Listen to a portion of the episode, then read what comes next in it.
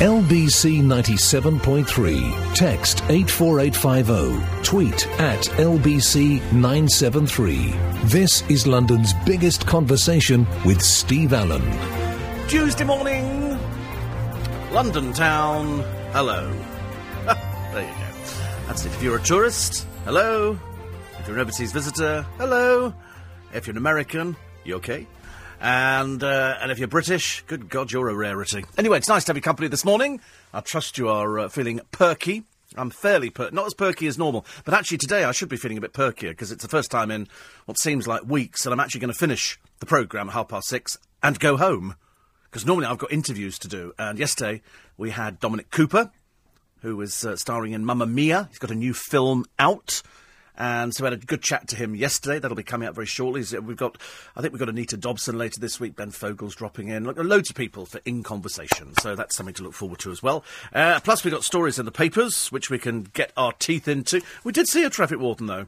We did see a traffic warden. My driver pointed him out to me as we were coming through um, Piccadilly Circus, which is full of illegal minicabs. Still, you know, people touting for business. Anybody who's in a, you know, like a dormobile automobile, I don't know how old that makes me, with, with sort of seats in the back of it or a converted transit van, and they don't have what the green sticker on there, is touting. That's why they're driving around. We saw one today touting, baby on board on the back. He's touting. He's an illegal. He's an illegal minicab, and there's no police. We didn't see one police officer in London, and we drive right through the middle. You're straight through the middle. Not a police officer in sight. Where are they?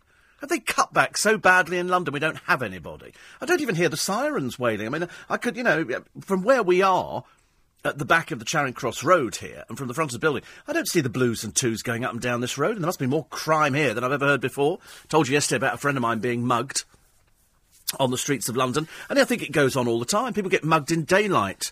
You know, and the, the, the answer is you've got people now who, to them, it's nothing to mug. They couldn't care less. They couldn't care less. It's quite worrying, isn't it?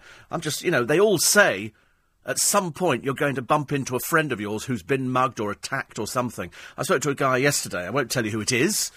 Uh, because he's uh, he's very well known to me. He said, and a friend of his was in Kingston. This is about um, a year ago. Could be a year. Um, I don't know. I can't remember the, the actual time span. But anyway, he was he was in a club in Kingston. He comes outside and he gets targeted by these by these fellas. Because what these fellas have done, and this is where you've got to be careful, they go into the nightclubs. And what they're doing is they're going round and they're checking out who's got a nice watch, who's standing at the bar getting their money out. You've got to watch everybody now. So when he came out the club, he had his wallet, which he had about £500 in, admittedly, and he had uh, a Cartier watch on and they target him outside the club because they'd seen him in the club. You know, in the club, people tend to forget. You get your wallet out, yeah, drink, blah blah blah, and people see what you've got. So they targeted him. So this bloke said, "We want your watch and your uh, and your wallet." He said, "You're not having it." He said, "You're not having it," and so he then nutted the bloke out of this this group of six people. He nutted him, and this bloke went down like a sack of potatoes. The next thing, he's having all hell kicked out of him by the other people there. But true to his word, they never got his watch, they never got his wallet, but he got beaten up in the process. And he said, oh, why would I give it to those sort of toe rags? I said, but that's the trouble nowadays. I spoke to another lady yesterday and I was explaining the story of my friend who got mugged. And she said, to be honest with you, she said, he actually probably got away fairly lightly with losing 250 quid. She said, either that or he could be in our hospital mortuary slab with a knife in his back. She said, that's the worst thing nowadays. You don't know. If you say to these people, I haven't got any money, do they beat you up anyway? Or do they just go, oh, sorry, mate, and then walk off? You know, the truth of the matter is these were children out on the street and they should be caught. They managed to catch the uh, people very quickly who, it is alleged, torched that Islamic boarding school. That didn't take them very long, did it? And normally CCTV is so difficult to look at. You look at it and you think because we had uh, we had CCTV put in and it's it monitors 24 hours a day and we've got a six camera system. So you can't go anywhere on the property without being caught by by the cameras and it's perfect quality. It's digital. But some of the things you see on the television look like they've been recorded on a hand cranked camera. You know, America's Most Wanted or something like. Oh, I tell you, I hate that pro. Which is the program that's got that buffoon of a man with a ponytail on and dark glasses, and the wife with a chest that makes her look like Dolly Parton, but with no talent at all, I'm afraid. And they go round there, and he's a bounty hunter. Dog the bounty hunter What a, what a chav family they've got. What a oh, I hate him. I absolutely hate him. I hate him. I hate his uh, his son. I hate their fr- oh, they're just vile people. They go round there. Come on, man, because we're going to put you. Oh, go away, you silly little girl's blouse.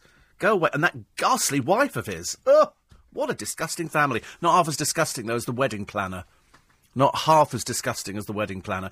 This is some ugly woman who sits there and it's millionaire wedding planner. Why you'd ever want to go to this old bag, I can't imagine. She was so blooming useless. She could barely sort her own life out. And she shouts at people. Ah, you know, Al somebody's not thrown her out the blooming window with her two ugly cohorts who work on the series with tattoos and piercings. Pfft. I tell you, if you were rich, they're nouveau. That's what they are, nouveau. America's full of nouveau people. People who pretend that they're rich, but they're not really. They've got no manners, they've got no class, they've got nothing at all. I feel really sorry for a couple. They go to Spain, right? And uh, they're called Jeff Cox and Bridget Keys. And uh, they, um, it, it's, a, it's a cycling tour. A lot of people do these cycling tours. You go, pedal, pedal, pedal, pedal. And you go from town to town to town. And pedal, pedal, pedal. And then you go to the next town, pedal, pedal. And then you stay in a, in a, in a, in a place and all the rest of it. Anyway, so they go out to a, a restaurant. And when the, when the bill came, they found that they'd been charged an extra £12 for a paella that they never had. So they said to the waiter, Hey, Manuel, here, come here. We didn't have that. Yes, you did, said the waiter. No, we didn't, said the couple. We didn't have that extra pint. Don't be stupid. We didn't have it. So uh, it was 15 euros. Now, I don't know if you're aware, but there are a lot of bent people working in restaurants that will try any trick on, and uh, you, you pay. Anyway, so he said, I'm not paying. A little bit of an argument ensued. Anyway, the police were called. The couple were thrown in jail. They were thrown in jail. And uh, the police demanded compensation as well. You've got to watch Spanish police. They're a bit bent.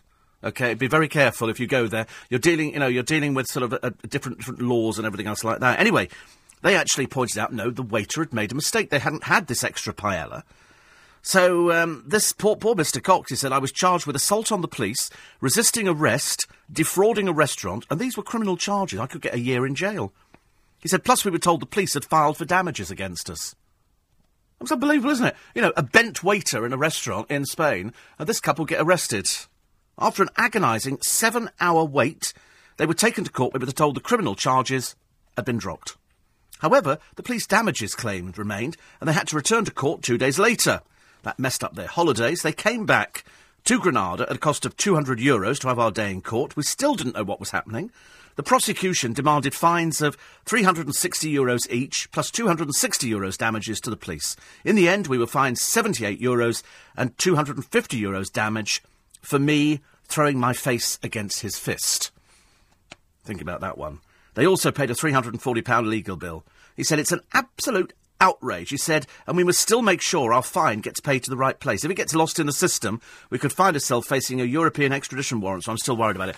Tell them to go stick it where the sun doesn't shine. Bent policemen and bent restaurant owners need sorting out, and they'll, they'll try this on. It's like dealing with the Viennese police. They are so thick. The police in Vienna are th- Austrian police, dumbest in the world. You can get away. You can slip them money, and they'll they'll drop charges. They're like that. Mind you, you probably find policemen over here who do roughly the same thing, you know. But uh, it's how embarrassing. You go out and you go, we didn't have that paella. You have that. I never. We, listen, look at the wife. She's as thin as a rake. We never had it. You're dealing against people. They go, no, you had it, and you're going to pay the extra money. So in the end, it cost them dear. Cost them dear, Paul. I felt a bit sorry for them. I might boycott Spain on the strength of that. I might decide not to go there ever again. Not that I've been there for eight. I couldn't care less actually about Spain. It used to be the cheap Brit holiday, but there's far nicer, pla- nicer places. A friend of mine went to Croatia. He said it was really, really nice. Really, really good. He said really, really cheap food, beautiful scenery. He said lovely people. Not all attractive, but there you go. Kind of everything, can you? You know, sometimes there are nations of unattractive people. That's one of them. And so they, he said, but we really liked it. He said it's ever so pretty, but so cheap. So cheap. Um, front page of the Sun this morning. It's the story that uh, everybody was running with, with the other day, the jury who took 29 minutes to clear former Corrie star Andrew Lancel of four sex attacks on a teenage boy.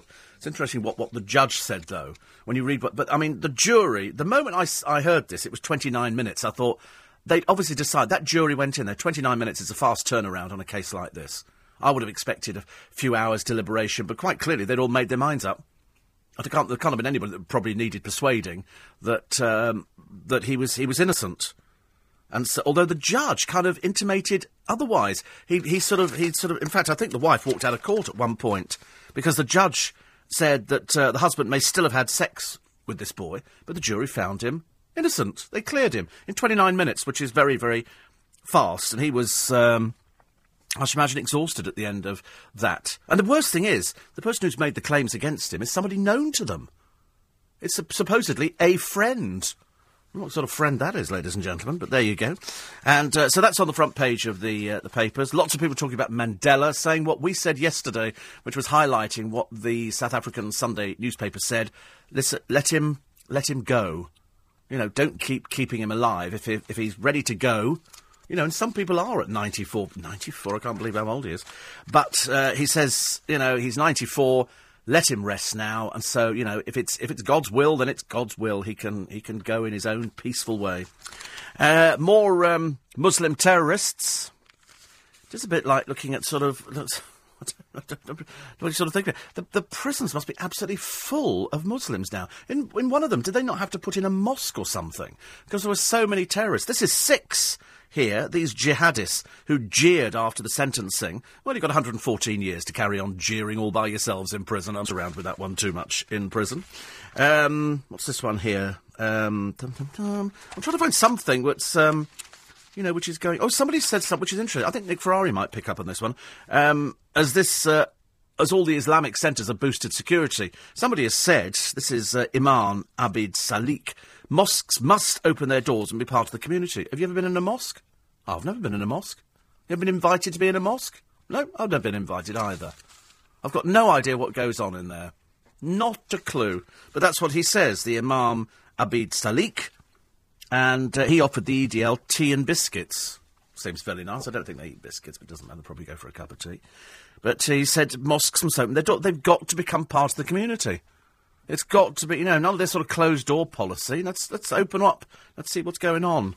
Then people can, you know, it's it's quite nice. Still got that woman on the front page, as you know, the uh, hysterical, stupid woman, the thirty-year-old who did apologise. Now she's not apologised, and she says here, "I'm not an unhinged, hysterical woman."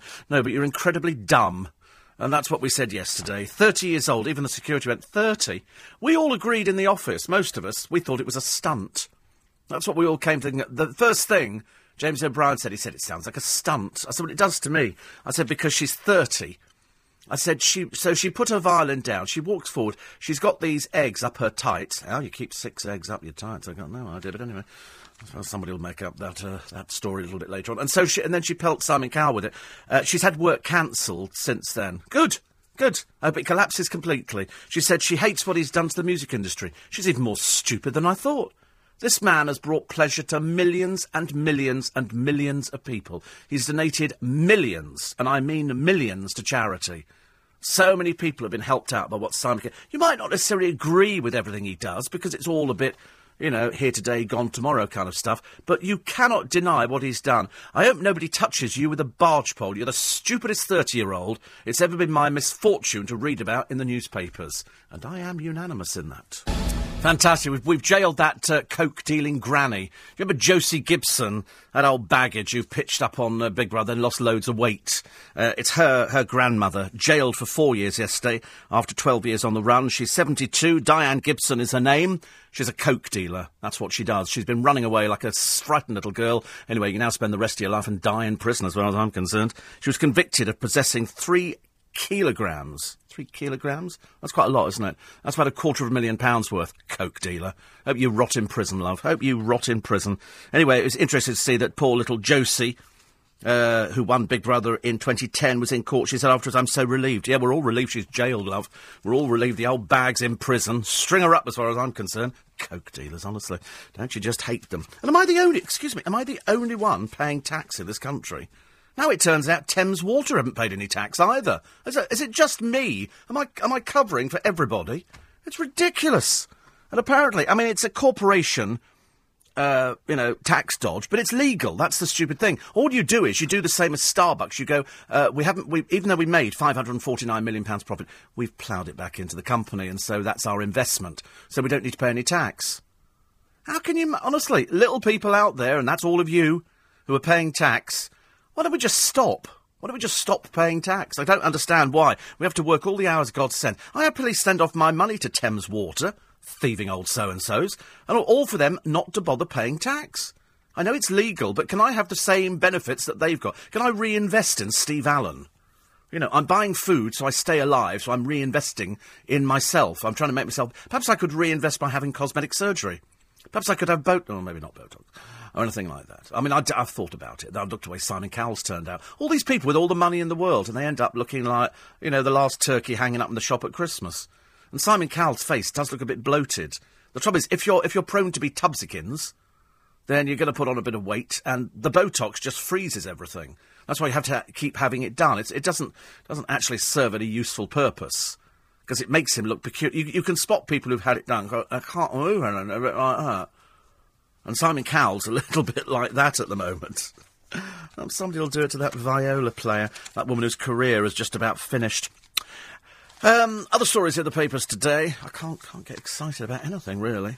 Oh, poor old Prince Philip. It's interesting. We are running a trail with Nick Ferrari saying he's been there four days and nobody's visited him. I think that's how they work in the royal family. I'm afraid I had to disagree with Nick on that one because it's a case of he's got to undergo tests. They can't all be, you know, the doctors must be. Listen, can you stop hanging around the bedside?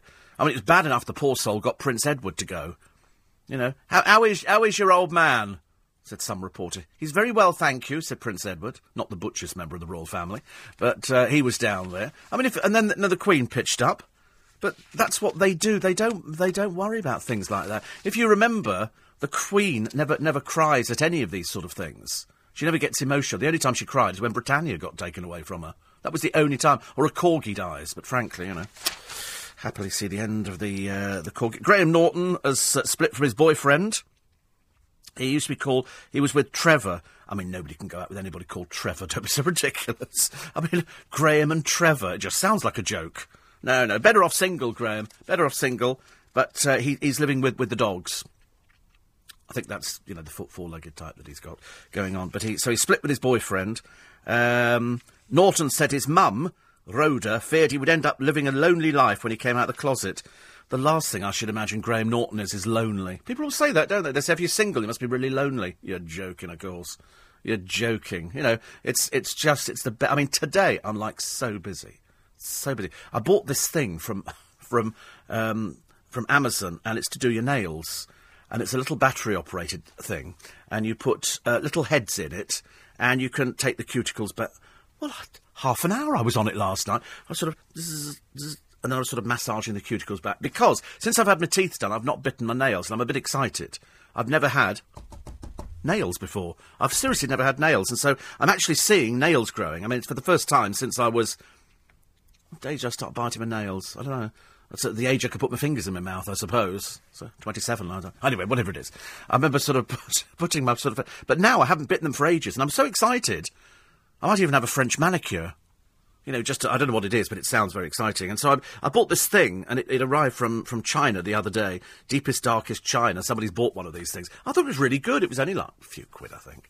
And it runs on two two batteries. I put those in there, and I was off and running. I was sort of pushing back the cuticle, doing all the sort of things that you know, if you're in if you're in business, men are supposed to have. You're supposed to have good good fingernails. And I'm not saying that my hands are the best ever. I mean, I spend all my life very dry skin. So I spent all my life moisturising and doing all that kind of malarkey. Bit of a pain, really, but I'm so excited at actually having nails.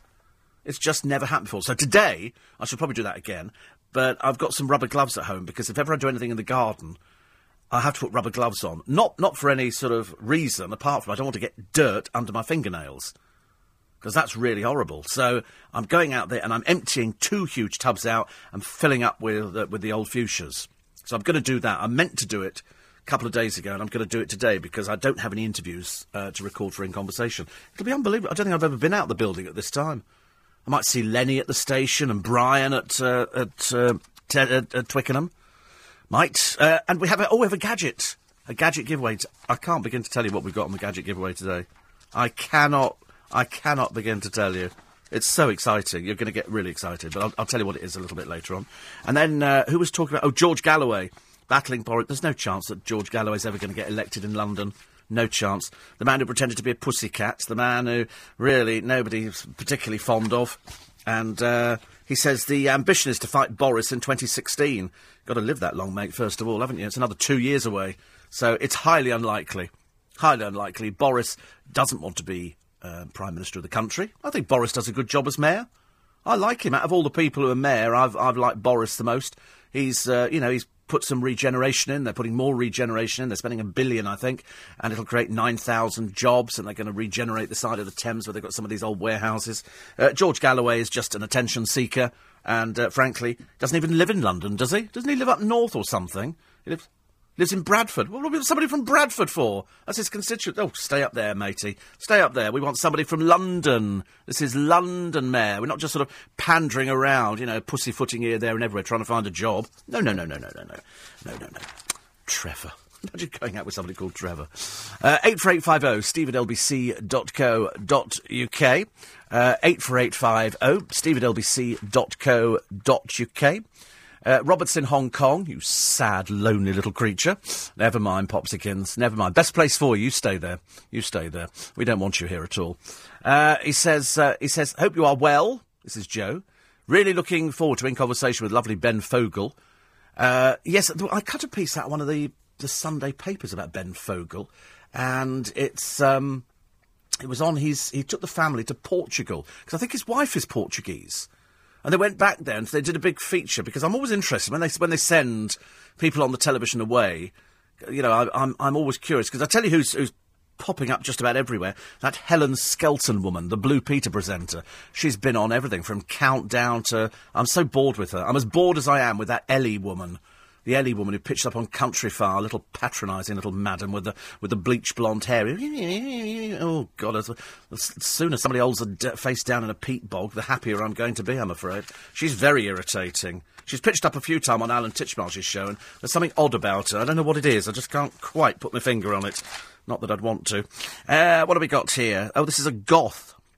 Do you know, I didn't think we had goths anymore. I wasn't too sure what they were. And then somebody showed me some pictures of them. They're very odd people. They're very strange. Are they into vampire movies, do you think, goths and stuff like that? They, it's, like, it's studenty, isn't it? There were a lot of black and a lot of black, and that's just the men. The men have all got sort of black fingernails, and they all look a bit scary. Not really, just go, and they'd fall over. They're a little bit, little bit peculiar. So there's, there's, a story about a goth in the paper today, which is very funny. Um, another one, oh, more on this. They, they now call it mischievous musician. Soon to be out of work, Nicola Holt, I'm so delighted to report. Stupid woman. Stupid, stupid woman. It's LBC 97.3 It's Steve Allen's Early Breakfast, Tuesday morning in London town, and the time 4.30. LBC 97.3. Text 84850. Tweet at LBC 973. This is London's biggest conversation with Steve Allen. 84850 steve at lbc.co.uk. I can't believe we haven't had a, I haven't had a text message. I'm checking all these other things out. 84850 steve at lbc.co.uk. We've got the, uh, the gadget giveaway coming up very shortly. This is London's most listened to programme. This is the, uh, the programme in London that everybody is listening to. Out of all the radio stations in London, this is the programme that gets the biggest audience. It's a bar none, I'm afraid. Even the old fat bird even the old fat bird down the road, she doesn't get as many. Poor soul. She's still struggling with it. Other stories in the papers today. Um, apparently, there's uh, a little bit. They've got a story about Union J in the paper and Sunita keeping an eye on them at the uh, the summertime ball, which is quite funny. And um, another one here. And this is if you put half the cast of Coronation Street in a nightclub and lubricate them with enough booze, sparks are bound to fly. But the celebrity formula didn't disappoint on Saturday night at Brooke Vincent's 21st birthday bash when she had her handbags at Dawn Showdown with Michelle Keegan. And to top it all off, the embarrassing public spat was over um, little Mark Wright. Still with that gangman style haircut. Poor soul, honestly. Not a lot you can do, is there really, with sort of fake tan and clothes that don't fit and a podgy little face. But anyway, the squabble happened as Brooke and a host of co-stars, Helen Flanagan, who's not in the soap anymore, Kym Lomas, that's Kym Marsh as was, Catherine Tyldesley, Little Miss Desperado, and Anthony Cotton, the only gay in the soap, celebrated her landmark birthday. Uh, an onlooker says that the birthday girl, who was obviously in high spirits, jibed that Michelle had Mark following around like a lost puppy dog. Meow. Well, of course he is. And um, that's how it works. And then Sir Brooke made some remarks, and then somebody else, Mark, who's at the ex Towie star, 26, clearly appreciated his girlfriend's heroic gesture because he posted a cute picture of them on Twitter with the caption "Forever." Lovely. Apparently, it's a little bit difficult. The relationship is uh, being conducted from afar. Mark is still based in Essex. I don't know why he can go anywhere. He hasn't got any work, so he might as well pitch up with her. And she's uh, up north in the Corrie studio. But having confirmed plans to quit the soap next year, Michelle will spend more time with Mark. Well, no, she's already said she's not. She's already said she's not going to be doing that. She's certainly not giving anything up to move in with him. I mean, that, that would just be a ridiculous scenario. The, these relationships, here one minute, gone the next. 84850 steve at lbc.co.uk. Actually, can you put the, the text up there? I've lost my text page now. It vanished into the ether. 84850 steve at lbc.co.uk. Uh, other stories of the papers. This is the Facebook riot at the Million Pound House, which we reported yesterday on the programme. And uh, this is the lad. His parents returned from holiday today. They're going to be thrilled.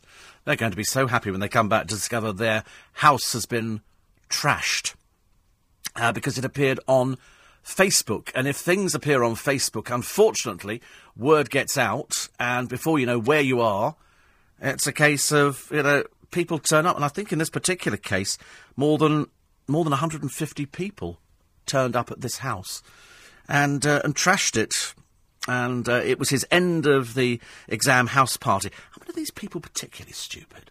You know, they've read these stories. Surely they must have, he must have read a newspaper. He must have read a newspaper and seen that this has happened before. You look at the uh, the ugly people who turn up for this thing. This is poor old Jacob Little, 17 years old but thick as a plank. So he advertises it on Facebook, and everybody pitches up to it.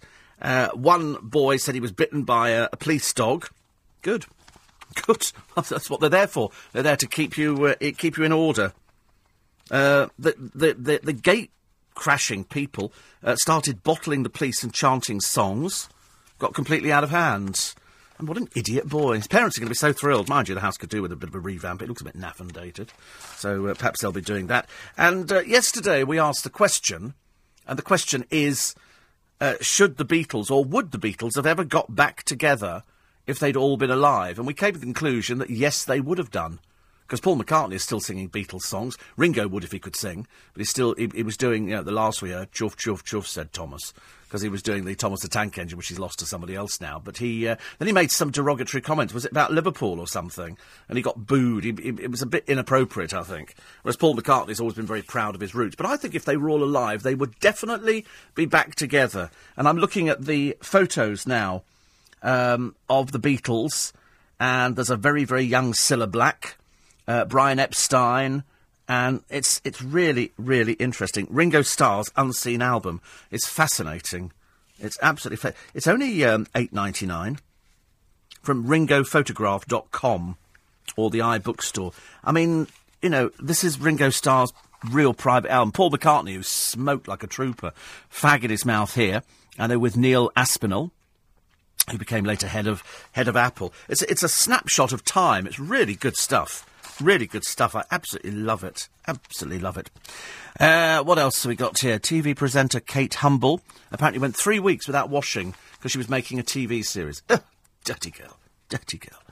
In Wild Shepherdess, she spends almost a month living with livestock herders in Afghanistan. She said, I slept in a yurt with eight men for three weeks and didn't remove a stitch of clothing the whole time.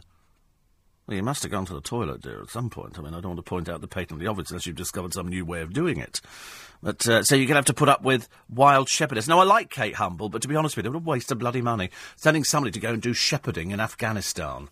Can't they come up with anything, anything better? Obviously not. Uh, Nike and Adidas are in a race to launch the world's first football boot to be made by a 3D printer. So they, they actually, I've never heard of this before either, but apparently they say now tests have shown the technique can slash the time it takes to make and test a boot from six weeks to 24 hours. So they always, they always test. Have you seen the price of these shoes? Pfft, God, you need to take out a third mortgage. They are so, so pricey. I mean, just ridiculously pricey. You know, nothing to spend a hundred pounds, is it?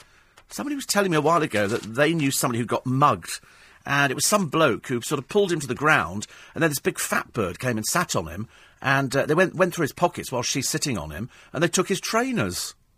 Because apparently trainers are worth pinching for. Well, I don't know anybody who wears trainers. It's, it's low lifes and chavs, isn't it, who wear trainers?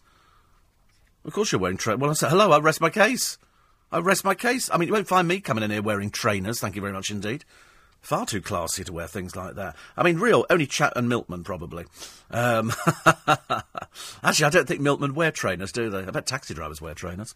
Um, 84850 steve lbc.co.uk. Uh, Kevin the milkman says, How stupid can this egg throwing violinist be?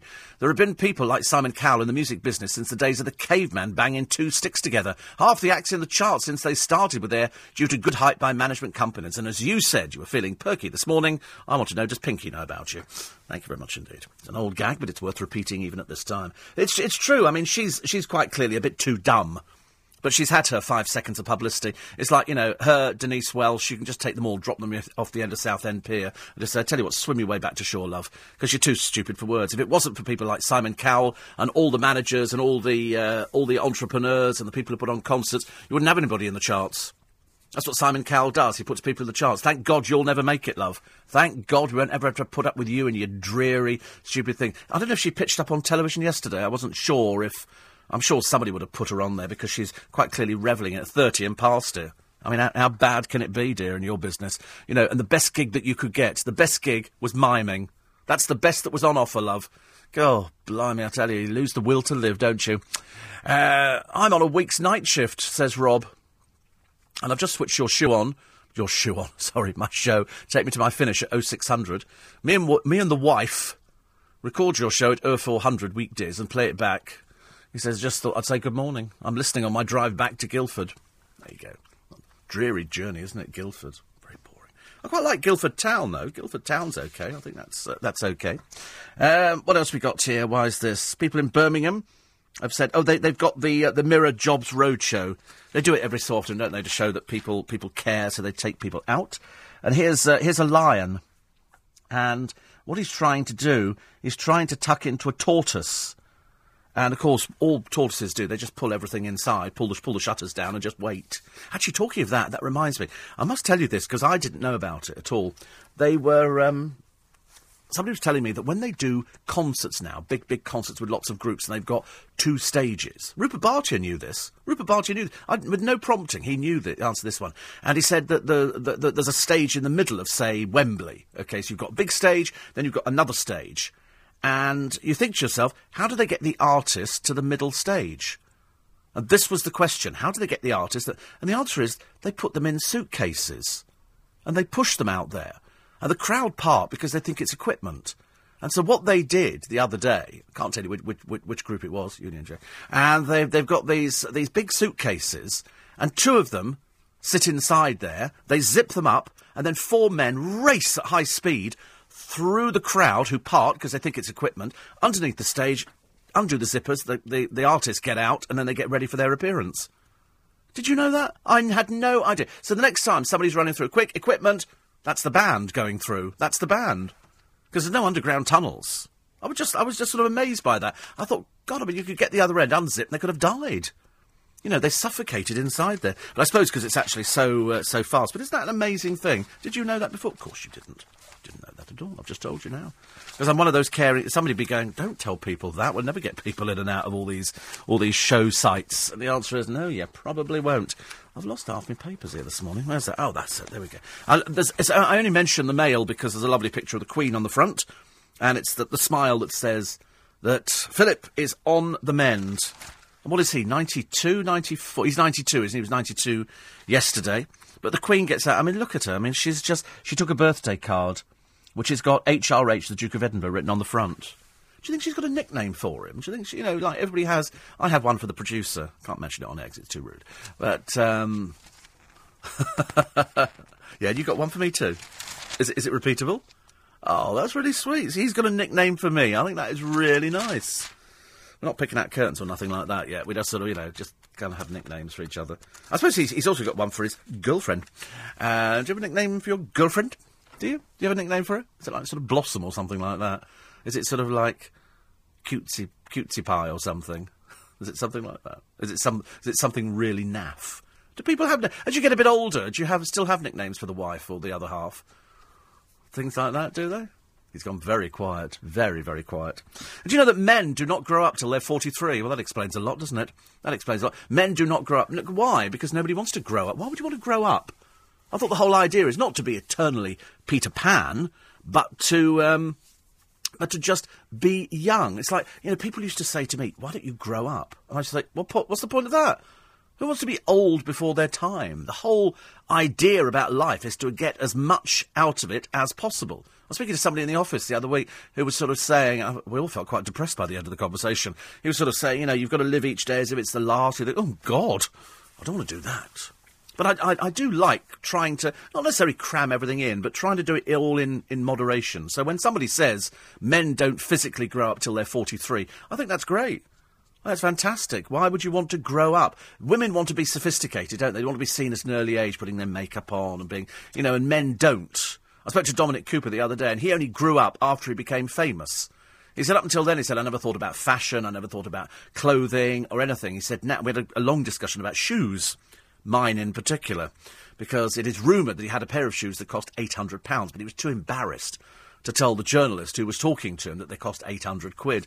And he's got some nice suits, but he won't say how many suits he's got. He said because it looks flash.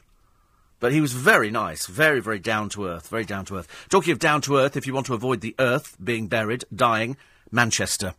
That's the place for an early grave. They've done a survey in the country, finding out. I mean, the highest death, the highest death rate from ca- what? The highest death rate from cancer is in Manchester. Can't wait to hear what your nickname for me is. and, uh, and as well as heart disease and stuff like that. This is the Longer Lives League table, and they've gone down through all the authorities in, in the country. And Manchester is the place you need to avoid if uh, if you don't want an early grave. Uh, we do have for you, and you're going to love this one this morning. It's a fantastic gadget giveaway, and I don't think we've had one of these for a long, long time. A long, long time. So, uh, what is it? You'll find out after this. LBC 97.3. LBC 97.3. Call 0845 6060973. This is London's biggest conversation with Steve Allen. Morning. You've waited for this. You've waited for this. I'm delighted to tell you that it's time for the LBC Gadget giveaway. Yesterday, Nathine Saunders. We've got all the exotic names this week, haven't we? Nathine Saunders from Enfield was the one who worked out that poached eggs are used to make Eggs Benedict and won herself a fabulous Acer laptop. Today, I'm giving away the top selling mobile phone, SIM free. SIM free. If you fancy an upgrade on your handset, without having to sign up to a long term contract, then listen carefully. You will win, if you're the one selected, the Apple iPhone 5 SIM free. SIM free. It can be yours, but you can only get it if you enter the competition, and you can only get it if you know the correct answer. So here is the question to win the SIM free Apple iPhone 5. Okay? Which cereal. Oh, it's not any, they're not going to get this one. Which cereal brand has Cornelius the Rooster on the box? Which cereal brand has Cornelius the Rooster on the box? To enter the competition, follow the instructions carefully. Text the word gadget. G A D G E T. Then your answer. Cornelius the Rooster features on the cereal. Mm. And you send that to 84850 before 6.30 this morning. The text costs £1.50 plus your standard network rate. If you text after the closing time, you won't be entered, but you may still be charged. We play across the LBC network, full terms and conditions online at lbc.co.uk. So it's the Apple iPhone 5 SIM free. So you can have the upgrade That would just sign up to long term. We'll just send it to you, SIM free. Lovely, lovely, lovely. The Apple iPhone 5 can be yours today on Steve Allen's Gadget Giveaway. Every day, happy winners. Happy winners who go, yeah. And tomorrow it could be you going, yeah. or even this morning you'll be going, yeah, as you win. So good luck for that one. It's a, it's a very, very nice prize. I'm delighted to report that they finally lifted this German bomber from the channel. And it's, it doesn't look too bad. It doesn't look too. You know when they brought up the Mary Rose and we all went, "Oh my god!" I was expecting a Tudor warship to rise like like the phoenix from the ashes and to make it look like a Hollywood movie. But this uh, World War II bomber, known as the, it was the last of the flying pencils, and they called it the flying pencil because it was so thin. It was very thin. It was. It was. I think the last of the lightweight bombers, and they they've got a picture here, a sonar image of it on the seabed. It was on the Goodwin Sands the, the moving, shaking sands of Goodwin, where many a ship has perished, ladies and gentlemen. And so they managed to lift it up, and it's not in bad condition. I should imagine by the time they've sort of got it all. Sp- I don't know what they're going to do with it. Put it in a museum, I suppose, are they? It's interesting. There was about 1,700 of these built. 1,700, and so they've lifted this, this German bomber. It was meant to be a light bomber which was fast enough to outrun the enemy fighters, but that didn't stop the RAF destroying more than 200 of them during the Battle of Britain. Big up the RAF. Big up the RAF. Two Dorniers flew with the RAF after fleeing the Kingdom of Yugoslavia in 41, part of a flight ordered from Germany. It carried 2,200 pounds worth of bombs. It had a top speed of 250 miles an hour, self-sealing fuel tanks, that reduced the risk of fire and enabled the aircraft to get back to base despite being badly shot up. And so this one, there's a lovely picture. It's a 600,000 man operation. I don't quite know why we spent so much money. It's the only thing I can't get my head around. 600,000 man to bring up a pile of rusting, you know, fuselage. And it's, but it's got the propellers here. It looks like it's broken in the middle, but then I would expect it to break. But at least they've actually got it up. I think it'll go to the RAF Museum. I can't wait to see it. I'm looking at the pictures of it in the paper, but I really want to, I really want to see it in the flesh, as they say. So well done to everybody concerned on that one. It's never easy to get these uh, to get these things up. Uh, Milkman Mark in Hemel. I've got all the Milkmen listening to this program. I don't know why all of a sudden we've gone Milkman mad here. Actually, it's, quite bright outside for seven, eight minutes to five, isn't it? This is this could be a good day. I might undo an extra button on the shirt later on, you know. And uh, and he says uh, I wear trainers at work because my firm is struggling to find size to find size 14 boots. You size 14, are you? Good God, that's, that's, that's not what boots is. It's more like it's like I don't know what that is. It's a it's a lot. Uh, Jason, first day back after two weeks at the Isle of Man TT races. Back into the fold again. Don't go away again. Uh, Patsy says got so sick of Kate Humble. Toss toss toss toss toss toss toss toss. Uh, to camera every five seconds, so I stopped watching all her programmes. So there you go. And uh, there's a new programme, says Kathy in Eastbourne, on next Monday called How the Council Waste Your Money. The synopsis says they spend it on foreign trips, flashcards, and golf lessons. That must be why they can't afford to repair the hundreds of potholes in the road. Do you know it's worse, the roads, aren't they now? I don't know what it's like for cyclists. Not that I really care about cyclists too much, as you can imagine. Uh, I've been nearly run over by quite a... I've started shouting obscenities now after them. I told you the other day I was coming. Did I, did I mention the other day? I was coming through Twickenham on Sunday morning, going out for the, the walk. It was a bit chilly, and uh, two cyclists, you know, the go faster stripes. It could have been father and son, or it could have been two boyfriends. I don't know. And they're cycling. They get to the traffic lights. The, the, the traffic lights for us are red. They don't stop. They veer off to the right-hand side, narrowly missing one of them, a car who was coming in the other direction, who was, whose lights were green. So the driver quite rightly hooted, and this lad on his cycle turned around and stuck two fingers up to him. I thought, you stupid ignoramus. What a complete prat, honestly. They need taking down a peg or two. If I'd been a, an unmarked police car, I'd have had him nicked inside immediately and his bicycle crushed in front of him. Stupid person. You know, what do they think the lights are there for? They're not just pretty colours. They're there so that people can cross the road. It's not for you to decide whether you can just go on dear. Uh, 84850 steve at lbc.co.uk. Apparently Jenni Murray, lord, she pops up every so often, doesn't she? Bless her heart. She's still going at the age of 175. Uh, she's criticised the sexism she says is still rife in the classical music world. I don't see that at all, actually. I don't know why. And uh, she's the veteran host. That means she's really old. When they say veteran host, really old. She pointed to the way female performers are marketed to the public and she says the women who seem to be most welcome are the ones who are prepared to go along with the old idea that sex sells. That's not an old idea, dear. That's that's that's that's how it works. You know, but I don't, I don't want ugly people playing music. I mean, good God. Next, Jenni, you'll be telling me that sort of, you know, it, it exists in the radio business. That we're only employed for our looks because you and I are lookers. Dear me, no. Now, of course, it, that sex sells in everything. It's not just in classical music. Sex sells butter. Sex sells flowers. Sex sells underwear. Sex sells cars. Sex sells football, sex sells rugby, it sells everything, every single thing. I mean, if I wasn't sexually attractive to people, Jenni, I wouldn't still be going, and you wouldn't either. You know you're a little bit of an icon to a lot of elderly gentlemen. You know, that's how it works. Sex sells. And it's it's sad, really.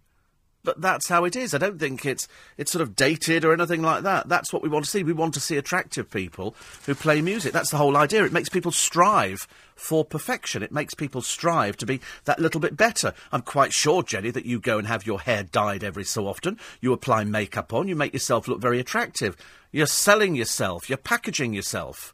That's what it is. It's very dated and old fashioned of you to say that, you know, we shouldn't have things like that, and none more so in the classical world. What do you want to see? A bunch of old biddies sitting there? Of course not. You make the best of yourself, like you make the best of yourself. We all do it. We we all well, the producer doesn't, but I mean, we all. He'd be better with a haircut, but he won't have the haircut. I think he thinks he's a bit like Samson. That's Samsung, the the laptop. Uh, no, Samson. He thinks if he gets his haircut, he's going to go all weak and feeble. And uh, you had a haircut recently? You didn't. A month ago. No, no, it needs it needs all cutting off. It really, seriously, it's all got to go. It's got to go. It's it's it's got to be a zero, I think, or possibly one at the most. Uh, we shave it all off. It's all going because underneath all that sort of curly mop, you're probably losing it. I should imagine. You'd probably find that when, when you shampoo it, it it looks it looks all a bit so whoosh. Do you blow dry it? Do you blow dry your hair? Do you? You're so camp, aren't you?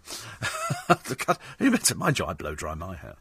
Not actually into a shape, you know. I mean, quite clearly, I'm not, I'm not using turning brushes or anything like that. But I do blow dry my hair because it takes so long to towel dry yourself when you get out of the shower now. So I do use a hair dryer as well at the same time because you can dry yourself so much quicker with a hair dryer and a towel. I think that's probably too much information this morning. Anyway, uh, Lynn says, well, that explains everything with my husband. Less midlife crisis, more teenage angst. By the way, my nickname for him is Bunny. I don't think we want to go there, do we? Really? The producer's not sure about that one. Bunny. we talked about nicknames earlier on because people obviously have, have nicknames for their partners, and I'm not sure whether it's based on some something from childhood. And uh, as I say, I, I have a nickname for sort of people around this building. They all have different nicknames because that, that makes it more fun for me, more entertaining. Gordon Ramsay's got a programme coming back, hasn't he? He's coming back again, which is uh, good news. New series of MasterChef with Gordon Ramsay as the host I miss Gordon on our screen, says Nick, and I'm so glad he did well in America. Much better show than the UK counterpart. The Americans really do television production so much better. I, I, do, I do like Gordon. I've always liked Gordon Ramsay. I know people don't like him. I love him. I think he's great. He's always been very, very generous. He's always been very good. Who was it I was trying to get hold of the other day? I was trying to book somebody in for in conversation. I can't remember who it was now wasn't Chloe Madeley, was it? No, it wouldn't have been Chloe Madeley. Uh, oh, I can't remember who it was. But wh- whoever it was, I didn't get them for some reason. I can't remember why I didn't get them. But anyway, uh, there's a very fat cat in the paper today who weighs two stone. I mean, it is the fattest cat. I mean, that's, look. That is. Oh, you think that's funny, do you? See, I see a pair of slippers there. If, if, if not two pairs of slippers.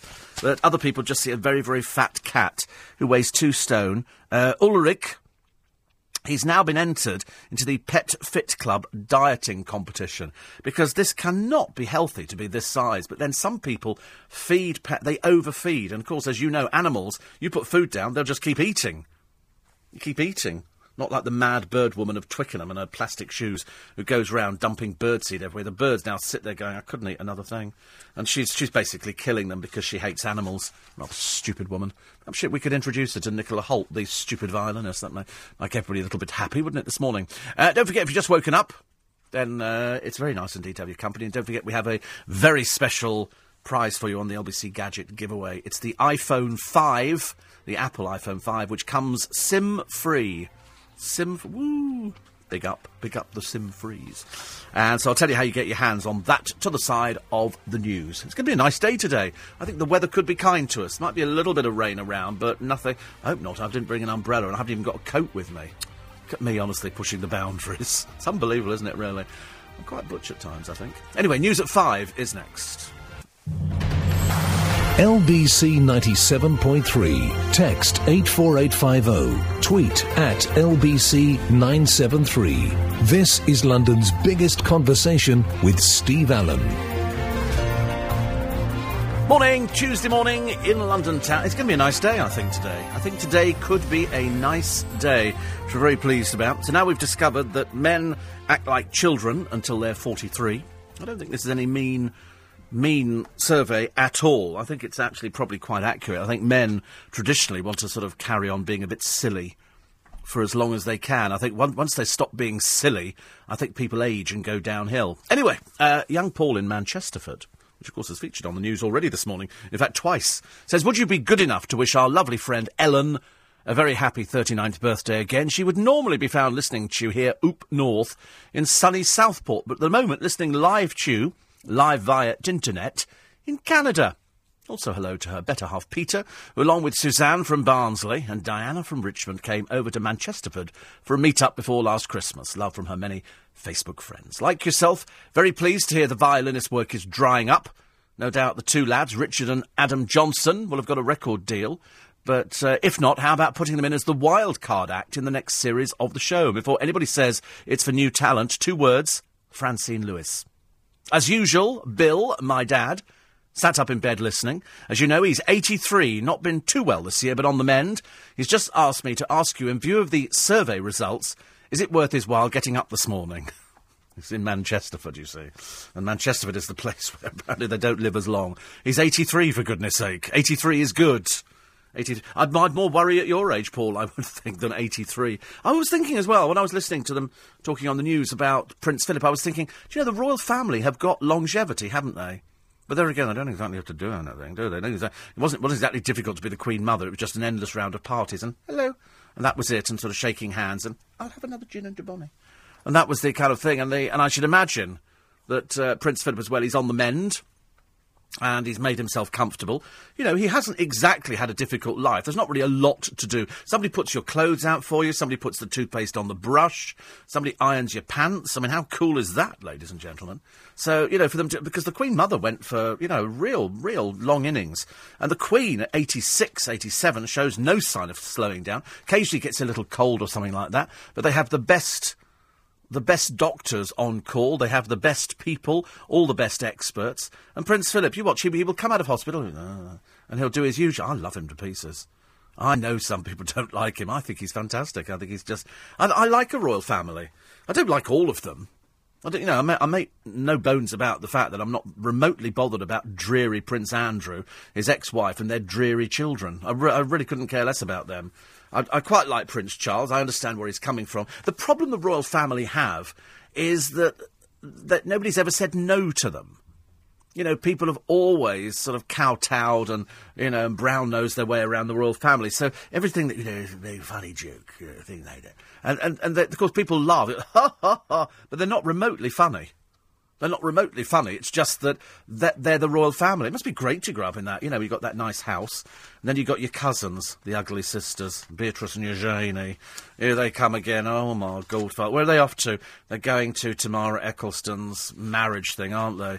Because Tamara Ecclestone obviously likes to surround herself, and Beatrice and Eugenie obviously learned from Mummy, hang around people with a load of money, because it's because I um, mean, they don't do any work. They don't actually have jobs as such. They're a bit like their father. It kind of sort of runs in their side of the family family. But the rest of them, I mean, the, the Queen, I think, is amazing. I think she's fantastic. She knows exactly what she's doing, but as she said before, it's a job for life. You know, she's there until she dies, and if she goes as long as her mother, you know, it could be Charles who goes first. So, on, on the subject of, of, Bill, your dad, sitting up in bed listening, get him some tea and toast this morning. Tea and toast, I think, would be good. Whenever I was ill, my mother used to give me uh, toast and marmite. And we found a Marmite jar in Selfridges the other day. It didn't have the Marmite logo on the front, and I couldn't quite work out why.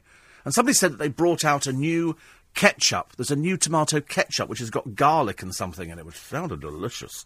Because I do like ketchup. I don't have it all the time because apparently it's got lots of sugar in it, but I, I do quite like ketchup. It's uh, it's one of those things that you can put. I mean, you couldn't have sort of an omelette without ketchup, or chips without ketchup, or just anything without ketchup. But you couldn't put it on roast beef, could you, and Yorkshire pudding? It wouldn't go with that. You've got to have the right accompaniment to go with those sort of things. Although you look at the size of this cat in the paper today at two stone, and you will be thinking yourself, Somebody's overfeeding this poor animal. It's, I'm surprised it's not uh, not sort of drop dead. Uh, more on this uh, ridiculous violinist who said, "I'm not unhinged or hysterical." No, you're immensely stupid, aren't you? For thirty, though, immensely stupid. His grip on the music industry is too tight, so I pelted him with eggs. Do you not think maybe, perhaps, you know, the Prime Minister's grip on the country is too tight? Do you want to go and pelt him with eggs? An immensely thick person. I don't think I've ever encountered anybody as dim as you in the business. Very worrying. Jack says, Did you know that big up, the expression originates from Jamaican dancehall music? Oh, right. Oh, right. I didn't know that, actually. Big up. I think I've got an album, a reggae album called Big Up. I'm sure I have. Because that's what I grew up on. I grew, different people, depending on, on what side of town you came from, you either grew up with a lot of those, um, we used to call them greasers the boys in the leather jackets and the motorbikes and slicked their hair back and used to hang around the waltzer at the fun fairs. Whereas uh, all my lot was sort of into reggae and Tamla Motown. So I grew up knowing everything about reggae, going to all the reggae, th- uh, everything. Everything. I was just indoctrinated. But strangely enough, we were talking about music the other day on the programme, and I was saying that I, I watch Songs of Praise. And, and I find myself singing along with the hymns because I know all the words. I've remembered them from childhood. I don't sing them, and I haven't sung many of them for years, but I have downloaded. I've got. It sounds ridiculous, but I've got albums of hymns because I quite like the music on my iPhone. I listen in the car. I'll play the Huddersfield Choral Society, who do Christmas carols, and they've got their hymns album. And it's lovely to see how far you can get through, and then you think, ah, they're singing to a different tune. Whenever we used to sing in the in the choir at church, they would sometimes play to a different. And go, oh, I don't like that that tune. I want the original tune, please. And strangely enough, we were mentioned on Loose Women the other day. Jane McDonald, who uh, who listens to the programme, had said she was listening to to Steve Allen. In fact, I'll tell you exactly what she said because Dawn, who knows these things, says uh, Jane McDonald said how she'd been listening to Steve Allen on LBC the other day and how you'd said that you'd been somewhere and were the only person who'd known all the hymns. And she was saying how it's all changed so much musically for children now. Plus, how when she was at school, they had to sing the hymns every day and got to know them parrot fashion. She then, then said it's now all Beyonce. And it, it is true. We sang hymns at school. Nobody sings hymns. But we did them at church. And there's nothing I like better. I mean, I used to get quite excited by the Mormon Tabernacle Choir until I realised that I wasn't, I wasn't over keen on Mormons. It, it became a little bit claustrophobic, the whole Mormon thing to me, as far as I was concerned. But I like seeing the Mormon Tabernacle Choir, which is like huge. And like when they do, you know, when the saints go marching, there's something nice about community singing. I can't quite put my finger on it, but Jane will know exactly what I mean when I say that when you hear a whole room full of people singing back to you, it's phenomenal. There's some pleasure that we derive out of being, and I mentioned that choir on yesterday's free podcast, who we saw down in Essex. And you should check out their. I can't remember what the website is called now. You'll have to go back onto yesterday's podcast. I don't have the time to do it. Far too busy doing my nails now. Now I'm growing nails, and uh, excited, very excited. And uh, so, but there's something about singing that makes you feel good.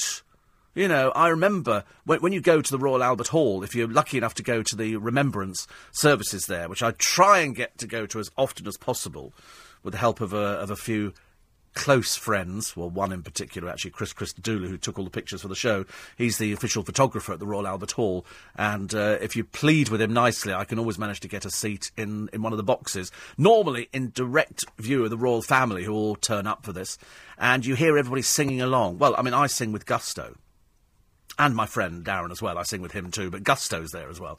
And so we sing all that. It's an old joke, but it's worth repeating. Good to say. Listen, where else would you get stuff like this? Nowhere. Right here.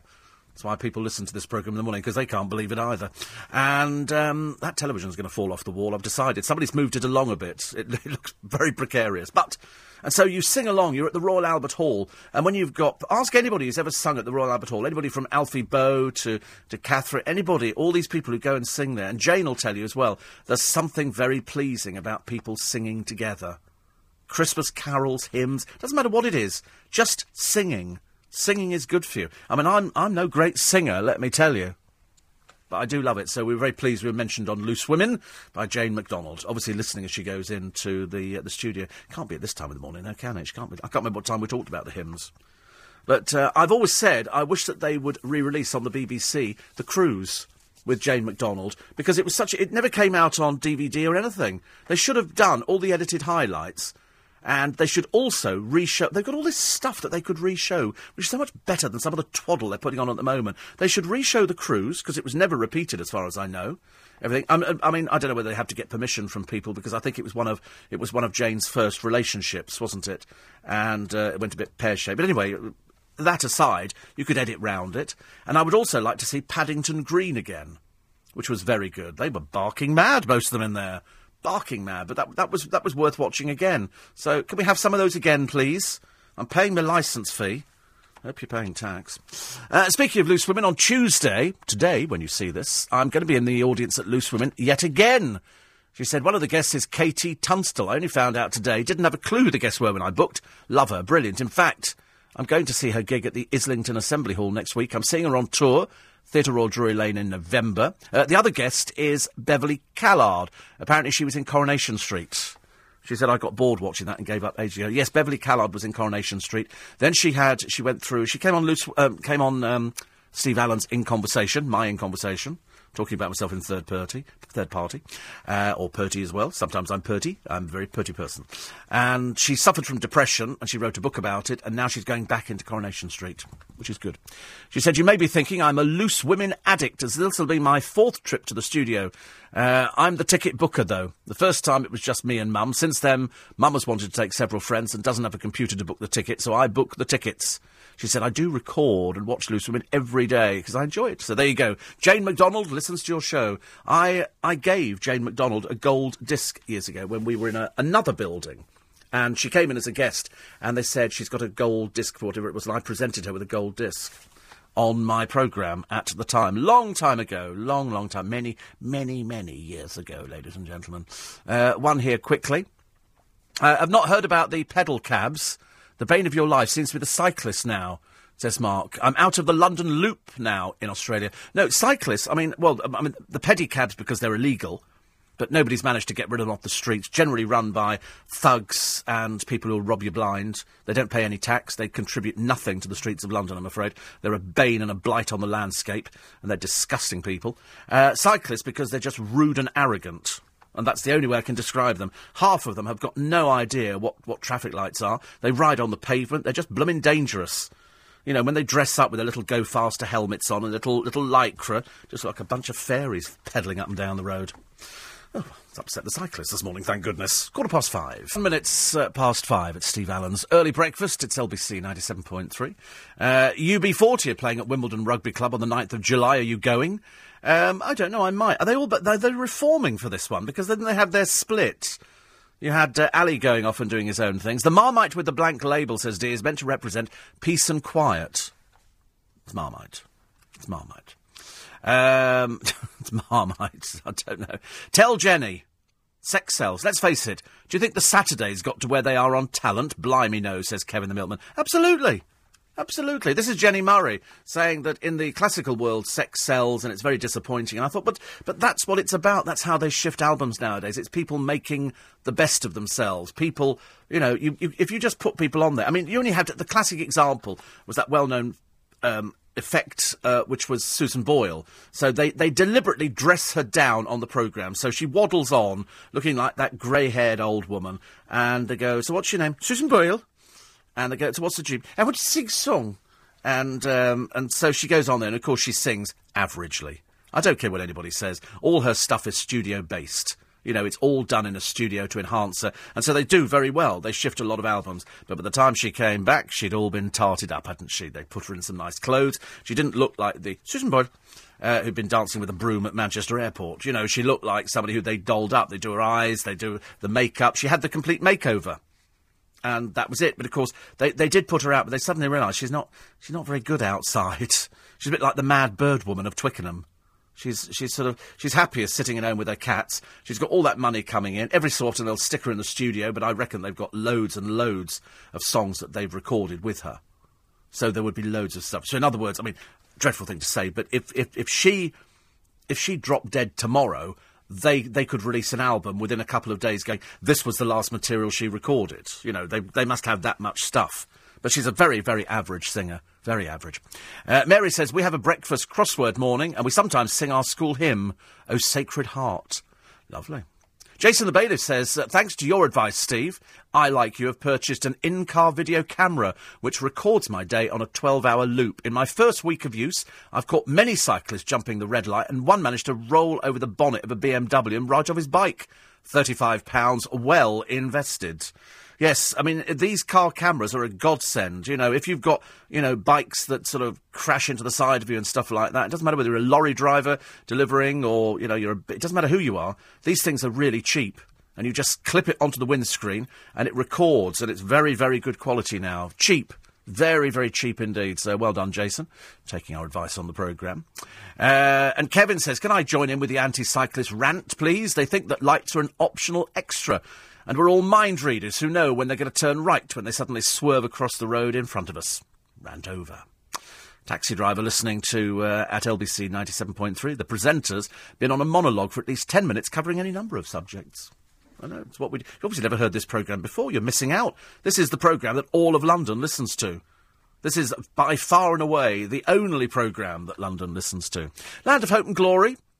Yes, I mean I, I can sing any of these songs. I mean I'm I'm very good, but at hymns particularly good at. Particularly good at. Also particularly good at doing the gadget giveaway.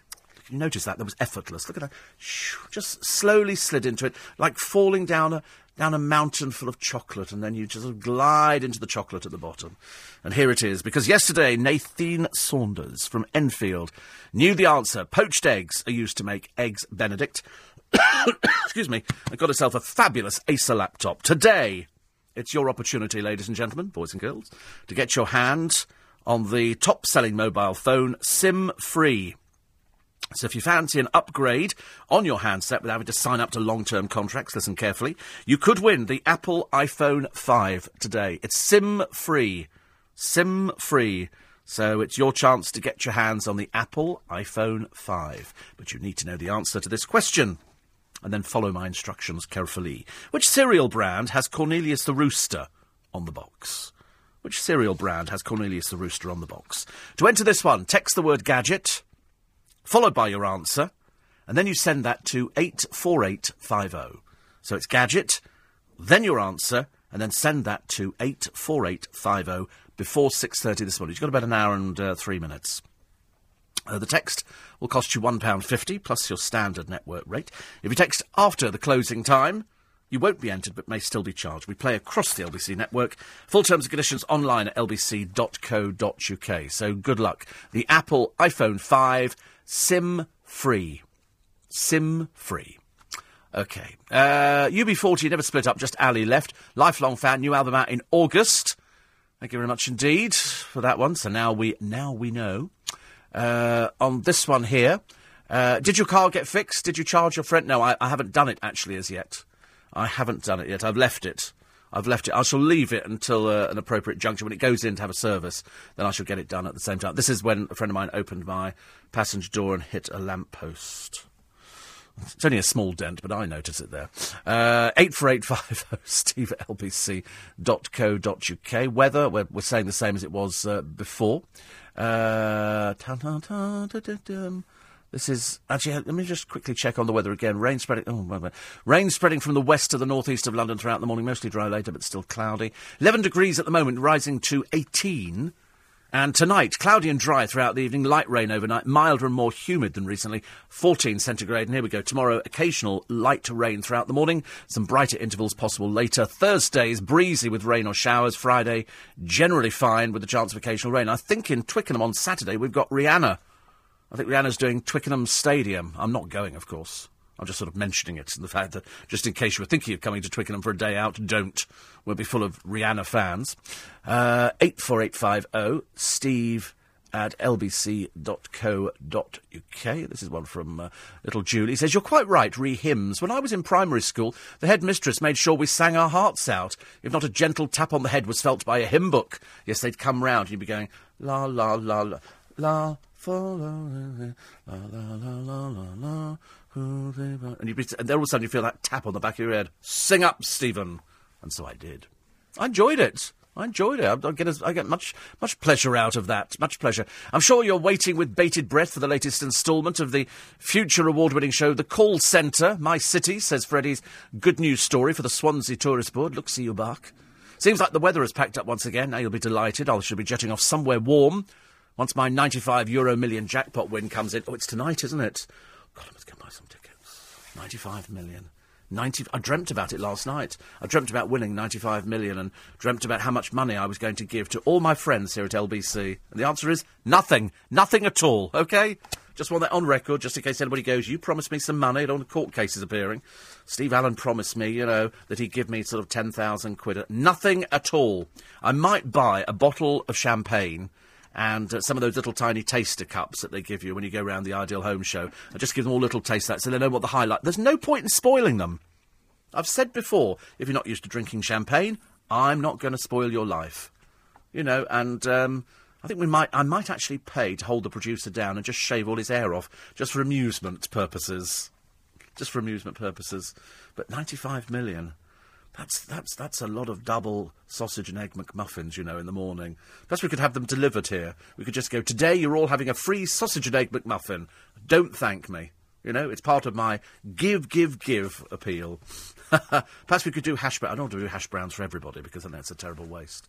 But I think you know, perhaps half a hash brown each. No point in, in making the company fat. You know, we want to be uh, fit. We want to be fit. Uh, I haven't seen the call centre. I've seen a little bit. I know. I know it's a bloke called Nev. I can't stand any of them. I'm sorry. I just don't just don't like the programme. There's something something irritating about him. I can't, can't quite put my finger on it. Uh, there's a mum on benefits we'll tell you about in a moment. Please don't cut my benefits, pleads this jobless mum of seven. Sterilisation might have been a little bit better, mightn't it? But uh, she's got seven children, and occasionally her ex-husband slips her a fiver. It's LBC 97. LBC 97.3. Text 84850. Tweet at LBC 973. This is London's biggest conversation with Steve Allen. Morning, 29 minutes to 6. 29 minutes to 6. It's going to be a nice day today. A little bit of rain moving in, but I wouldn't worry uh, too much about that. Nick Ferrari and the team with you after 7. Actually, ironic as we were talking about it this morning, as Boris's cycling czar Andrew Gilligan claims that London needs more female cyclists because apparently they're more careful and less hot headed. Nick will be asking, should we get more women on bikes? I'm sure there's a dreadful pun there somewhere. How can you tell, though? Does it make any difference who's. So women are more. How patronising. Are women more careful and less hot headed than men on bicycles? I don't know. Anyway, plus the latest on Prince Philip's condition, and our mothers given enough information about caesareans. All that plus the full review of the day's newspapers. Ben Preston, editor of the Radio Times, is live in the studio with Nick Ferrari and the team. So more women on bikes, please. I thought there were loads of women on bikes, but it's the men who are the uh, who are hot-headed. Ian in Harlow says, uh, re cameras in vehicles, Steve. I work as an HGV driver, and all our vehicles are fitted with them. I think you have to. To be honest, they are so cheap now, ladies and gentlemen. And if you're one of these people who is sort of prone to having little brushes and scuffles and things like that, this this could be the thing that you need. You know, really, really inexpensive, you know, for what they can do for you as evidence either in a court case or to say to somebody, listen, this cyclist just cut in front of me or this car cut in front of me. You just put them in there. If you have a journey where there's no, you know, problems, then you just erase the little memory card that goes in there and start all over again. Round here, says Bridget, where the roads are very narrow country lanes, we get cyclists who cycle for miles in the middle of the road, so it's impossible to get past. The worst thing is when they cycle two abreast chatting, oblivious to anyone following them. Yes, we get that round our way. I hoot, and then wind down the window as I go past and shout at them. Single file, girly boys. Single file, please. It's so annoying. It's so rude. They don't pay to be on the road. They're just they're just idiots. They seem to have inherited some from Kingston. I don't know why. Uh, Bill's sister is a listener of yours too, says Bridget. So hello, Bill's sister. Unfortunately, we don't have we don't have a name. So uh, good morning to you as well. Here's a mum of seven in all the papers today. This is she's jobless sparking disbelief by complaining about a threat to her. How much she get a month? 2,647 quid. She hasn't got off her bum for ages. She drives a car. Uh, she's single. She claims the cash saving reforms will leave a dark cloud over, us when they knock her about £600 off her monthly income. She gets nearly £32,000 a year in benefits. She lives in a six bedroom Victorian house, uh, which means that practically all the kids must have their own bedroom. I don't know why. Why they can't double up? She's got three three boys and two girls. I see that as uh, the oldest boy gets his own bedroom, And on oh no, failing that, you could put two two boys in each bedroom, so that's two. And then the then the girls in bedroom, that's three, and then one for her. Why she needs six bedrooms, I've got no idea. She's not had a job for twenty years. Isn't that disgusting? Don't you feel ashamed for this poor creature? She admitted she's not had this job and claims that Wayne Bark, father of her six eldest, gives her the odd fiver, but that's it. Well, then you just got to get money out of him. Why should we have to pay? Why should we have to pay for stuff like this? She says, People say I could get rid of my car, but the public transport isn't good enough. Well, how do you think the rest of the country cope, dear? You know, you have to just, you know, have to sort of do it. You have to cut your cloth, don't you? And uh, she says here, I don't know whether I'll be able to put a roof over my children's heads in a month's time. It's incredibly stressful. You've stressed me out just reading about your lazy story. Dreadful. So she lives with the the children. Charlotte, seventeen. She looks particularly well fed, I have to tell you. Katrina, fifteen. Jasmine, twelve. Luke. Oh, there's three girls, are there? Well, how's the three girls here? I don't quite see them. Six. So she's got Charlotte, Katrina, and Jasmine. And um, I think there's a girl missing here, and I'm looking at six children. And uh, then she's got Luke 10, Anthony 8, Huey 6, and Charlie Alley 2. Oh, God. So, wait a minute. So, Luke, Anthony... Ch- uh, one of these must be a girl, then. Doesn't quite look like it to me. It's all very strange. But uh, anyway, she couldn't get a council house, but was allowed to rent privately. Uh, a house big enough for her family with the housing benefits. She denied being a burden on the state, saying it's not like I've never worked, but now I can't because I'm looking after the kids. Well, you better find something, love, because, you know, very soon we're going to take your benefits away. I don't. Why should we have to fund somebody like you? I mean, we didn't decide to have six children, did we? How selfish of you. How selfish. Whose column is this? Oh, the Fat Birds column. And um, talking about. Um, she says, goodness gracious, wasn't Liberace unsavoury? The biopic uh, behind the candelabra starring Michael Douglas as the primped, beruffled, frequently facelifted, pompadoured pianist and Matt Damon as his used, abused, and eventually abandoned lover. He was a cokehead, you stupid woman. He was a drug addict. Nothing used about him at all. He walked straight into it, eyes open, and he's milked it ever since. The floor-length minks, Palladian mansions, Baroque antiques, ornate jewels, gleaming limousines, and priceless artworks contrast sharply with Liberace's sleazy predilection for porn, predatory sexuality. All Is this your boyfriend pumping this rubbish through you, Vanessa? I'm not actually sure, dear, whether you're in the real world. You quite clearly know nothing about Liberace at all. Nothing about him at all.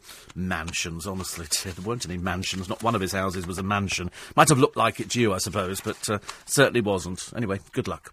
84850 steve at lbc.co.uk. Uh, be warned, majority of the dash cams are cheap Chinese products, won't last very long. Listen, I couldn't care less.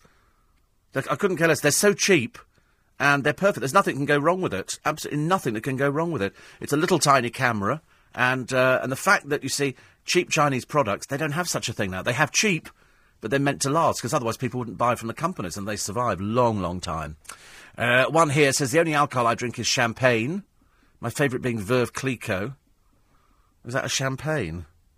Veuve Clicquot. Dear no, I'm sorry. I, no, I wouldn't do something as cheap as that. I mean, that's obviously that's at the poorer end of the scale, isn't it? What are we having today? We're having pomaine. Veuve Clicquot. Oh dear, no, no, I'm Dom Perignon, I'm afraid. And occasionally Laurent Perrier, and occasionally, what's that very, very expensive one that the footballers like? I bought bottles of it for friends of mine. It's very, very expensive. It's uh, about 150 quid a bottle. But if you buy it at a nightclub, it's about £400 and it's it's very nice. Very exp- you, you, wouldn't have heard of it. You're from Cambridge. It's it's not not for you at all, I'm afraid. Uh, as a child, says Lynn, I loved singing hymns and was often tapped on the shoulder. However, not to sing up, but to sing a little quieter. I'm still completely tone deaf. Martin says you're going to visit the motor show at Canary Wharf.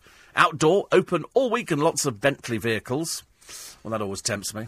Well, the ne- next car is going to be the Rolls Royce Phantom. That's after I win the uh, the money tonight. £95 million on Euro Millions. Oh, God, I hope it's me.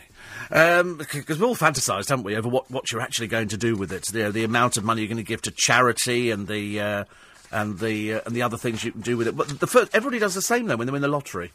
Everybody does the same. They buy a house, they buy a car, they quit work, and they go on holiday.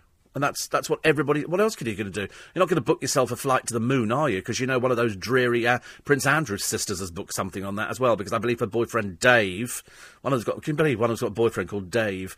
He's apparently a PR for Richard Branson and sort of books these flights. So I don't want to go on any flight where she might be on. Thank you very much indeed. That's, that's tantamount to being stuck with half the cast of The Only Is Essex on a trip to Marbella.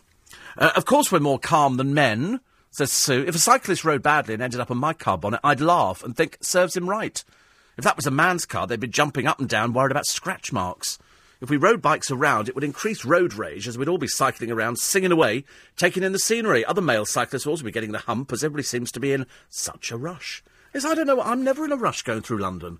I really couldn't. I never understand why you get people, you know, little scooters trying to get in and out of the train. I'm never in a rush. I'm never in a rush. I don't, uh, you know, you just get there. You get there in the same amount of time. The same amount of time as, as everybody else, so why worry about it?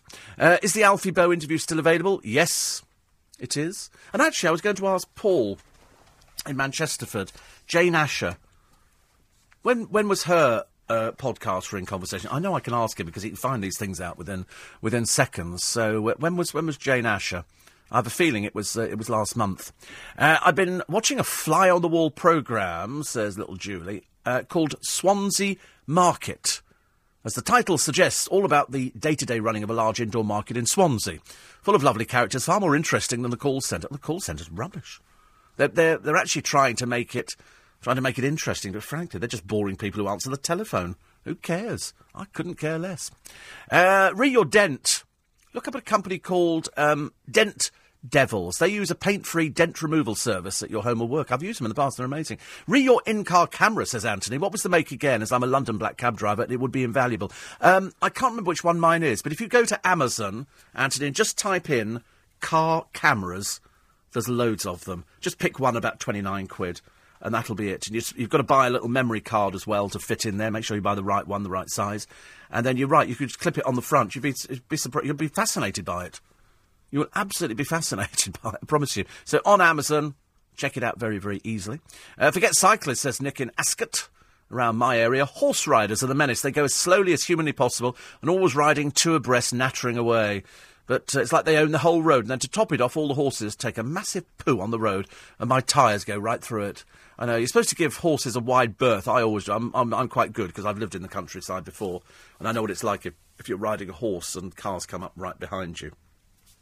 Uh, but it's the cyclists who ride two abreast, nattering away. Perhaps they're doing makeup hints or something like that. I don't know. Very annoying. Very annoying. Single file, as far as I'm concerned. Single file. Uh, Dad not only has the tea and toast says Paul in Manchesterford, but cereal as well. And on a Sunday, a full English, including fried bread. Oh, lovely. As for me, I no longer smoke or drink or anything else. My only pleasures now, a haslet butty and you on the wireless in the morning. I, too, have been known to join in with the hymns on songs of praise. And for your next project, may I suggest a recording contract? You, Gusto, and your other friend, often mentioned on the show, Juan. Here could be the new three tenors. By the way, Paddington Green did turn up last year on, I think, Watch, which is the satellite channel, but don't hold out much hope for the cruise. I know, but that was, I thought the cruise was really good. I thought that was really interesting. Why did they just bring it out on DVD? We'd all buy it. I'd buy it. I'd buy Paddington Green as well if they brought out series one, two, and three. That, that would be the that would be the fun thing to do. So it's Jane Asher. When was when was she on in conversation? Because for life of me, I can't remember. Uh, don't forget we have the LBC gadget giveaway, and this morning ladies and gentlemen. It's, uh, it's the fabulous Apple iPhone 5, SIM free. No contracts, no nothing. We just send you the phone, you just plug it in. No, no long term contracts, no nothing like that. It's the Apple iPhone 5 SIM free, and somebody can get it at 6.30 this morning. Yesterday, it was Nathan Saunders from Enfield who got herself the fabulous Acer laptop. Today, the SIM free Apple iPhone 5. All you need to do is answer this question correctly. Which cereal brand has Cornelius the Rooster on the box? Which cereal brand has Cornelius the Rooster? I didn't even know it had a name. Got a name as well now. Cornelius the Rooster on the box. To enter, text the word gadget Followed by your answer and send it to 84850 before 6.30 this morning. So you've got under the hour. It's about 45 minutes now. The text will cost £1.50. plus your standard network rate. If you text after the closing time, you won't be entered but may still be charged. We're playing across the LBC network. Full terms and conditions online at lbc.co.uk. What a nice prize to wake up to on a Tuesday morning where the time is quarter to six. LBC 97.3. Call 0845 6060973. This is London's biggest conversation with Steve Allen. It's 11 minutes to 6. Uh, David in uh, Streatham, finally back from Gran Canaria, went to see Behind the Candelabra. He said, I found it funny, an amazing insight into Lee's life. I was really uh, touched by his generosity and love of opulence. I loved his Rolls Royce collection. Shame the museum's closed. Well, there's talk of it opening up again in the light of the film, it's given a resurgence. I think Lee died in, what is it? Uh, I can't remember actually when he died. 79, 80? Can't remember. Something, whatever it was. Uh, the museum did close a short while ago. And it was put into mothballs. But now, because of the film, there's talk of putting it back into Vegas actually in Vegas. I think it should go downtown Las Vegas. They should have, you know, some of the cars on display in sort of a, you know, one of Liberace's uh, cars in a big glass case down in, in downtown. That's what because he's he symbolised Las Vegas. Don't believe the rubbish that the fat bird writes in her column. I mean, quite clearly, she's been uh, strangely sort of. Uh, I don't know what she was thinking. Actually, I don't even know what she was watching. Bit, bit of a difficult problem with her there, but there you go. Probably the boyfriend. Cyclist on the road, says Freddie, the bane of my driving existence. Here in Mumbles, this is in Welsh Wales, we have a cycle path that goes into Swansea city centre and beyond. No issues with those who use it. Absolute distaste to the girly boys who decide to dress up in full lycra and thousands of pounds worth of bicycle gear, who seem to think the road is solely for their own use. Have you noticed, though, Freddie, that cyclists aren't that bright? That's why they have to paint a picture of a cycle so they know where, where to ride. So they put a, they, they drew a picture of a cycle on the road, and cyclists go, "Oh look, this is for us. We can ride here. We are okay. This is our road." And so they've got a little picture of a cycle on there, which is good. He says, uh, everything except a helmet. Obviously, they think they won't need it as they're too perfect to fall off. And um, them just being there has caused an accident, which they appear to be oblivious to.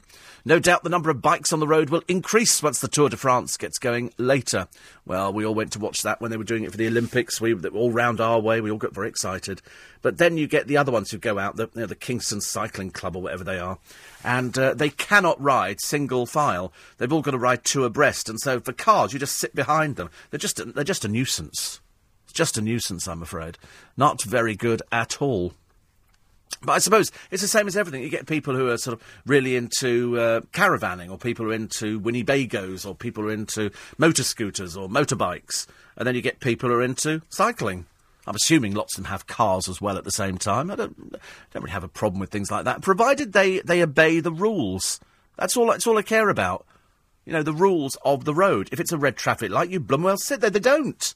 They jump over all of them. Very, very, very awful. Uh, 84850. James says smart witness is the only camera you're allowed to fit in a black cab. Can't you fit everything else? Why, why do you have to fit one particular thing? It's a bit ridiculous, isn't it? I thought you can um, fit in whatever you like, I suppose. Um, Steve, definitely. Uh, oh, Cristal. Cristal champagne, that's right. Veuve Clicquot is one of the most recognisable champagnes in the world because the orange label. We are from the same world after all. The one you couldn't remember is Crystal Road. Yeah, I only drink Cristal. I don't. I mean, it might be a recognisable champagne, but who wants a recognisable champagne? Uh, there are nice bottles of champagne, Steve, and uh, this is uh, Dom Perignon of Highgate. Veuve Clicquot, very nice bottle of wine, great sounding name to enjoy. Uh, it has an uplifting label. Dom Perignon, bit overpriced, you know, the over-branded, but I quite like it. I think it's a nice looking bottle. I like that bottle very much indeed. Cambridge apparently has the best choir in the world, St John's, and also one of the most astonishing wine cellars. So sorry, I'm just defending the lovely women of Cambridge. Oh, lovely. I don't think there are any lovely women of Cambridge, are there really? They don't know. The producer comes from there. Well, I say comes, he's not exactly in the middle of it, he's kind of out to one side. But uh, he says, no, there aren't any uh, nice. It's, it's, not known for nice women, is it, Cambridge? It's, it's, it's just known for students. So presumably, when all the students go home at the end of term or whatever it is, the whole place is deserted. It's like a ghost town with those sort of you know leaves blowing down the street and stuff like that. People on the corner going, "Can't believe it! They were all here last week. All gone now." I don't know why they've all become Welsh quite quickly. Uh, more on the Corrie star, cleared of abuse. His uh, wife burst into tears. The strange thing is that this person uh, actually knew the couple. He went to their wedding. He shared a flat with this actor, and um, he'd known him for 20 years. And this is, you know, earlier, you know, most boys go through that kind of sort of gay sort of thing. But the jury only took 29 minutes to find him innocent. And so he's come out of it. He just thanks everybody when he came out. But isn't it funny? It's somebody you've known for 20 years, you know, who used to share a flat with him. And he said nothing. No complaint was raised about any alleged behaviour from years earlier. It's all very bizarre, isn't it? The jury obviously saw through it and decided, although the judge was a little bit. Uh, a bit undecided over the thing. Uh, Prince Philip, they say, needs two months off work. So to, to, to really rest and cu- recuperate.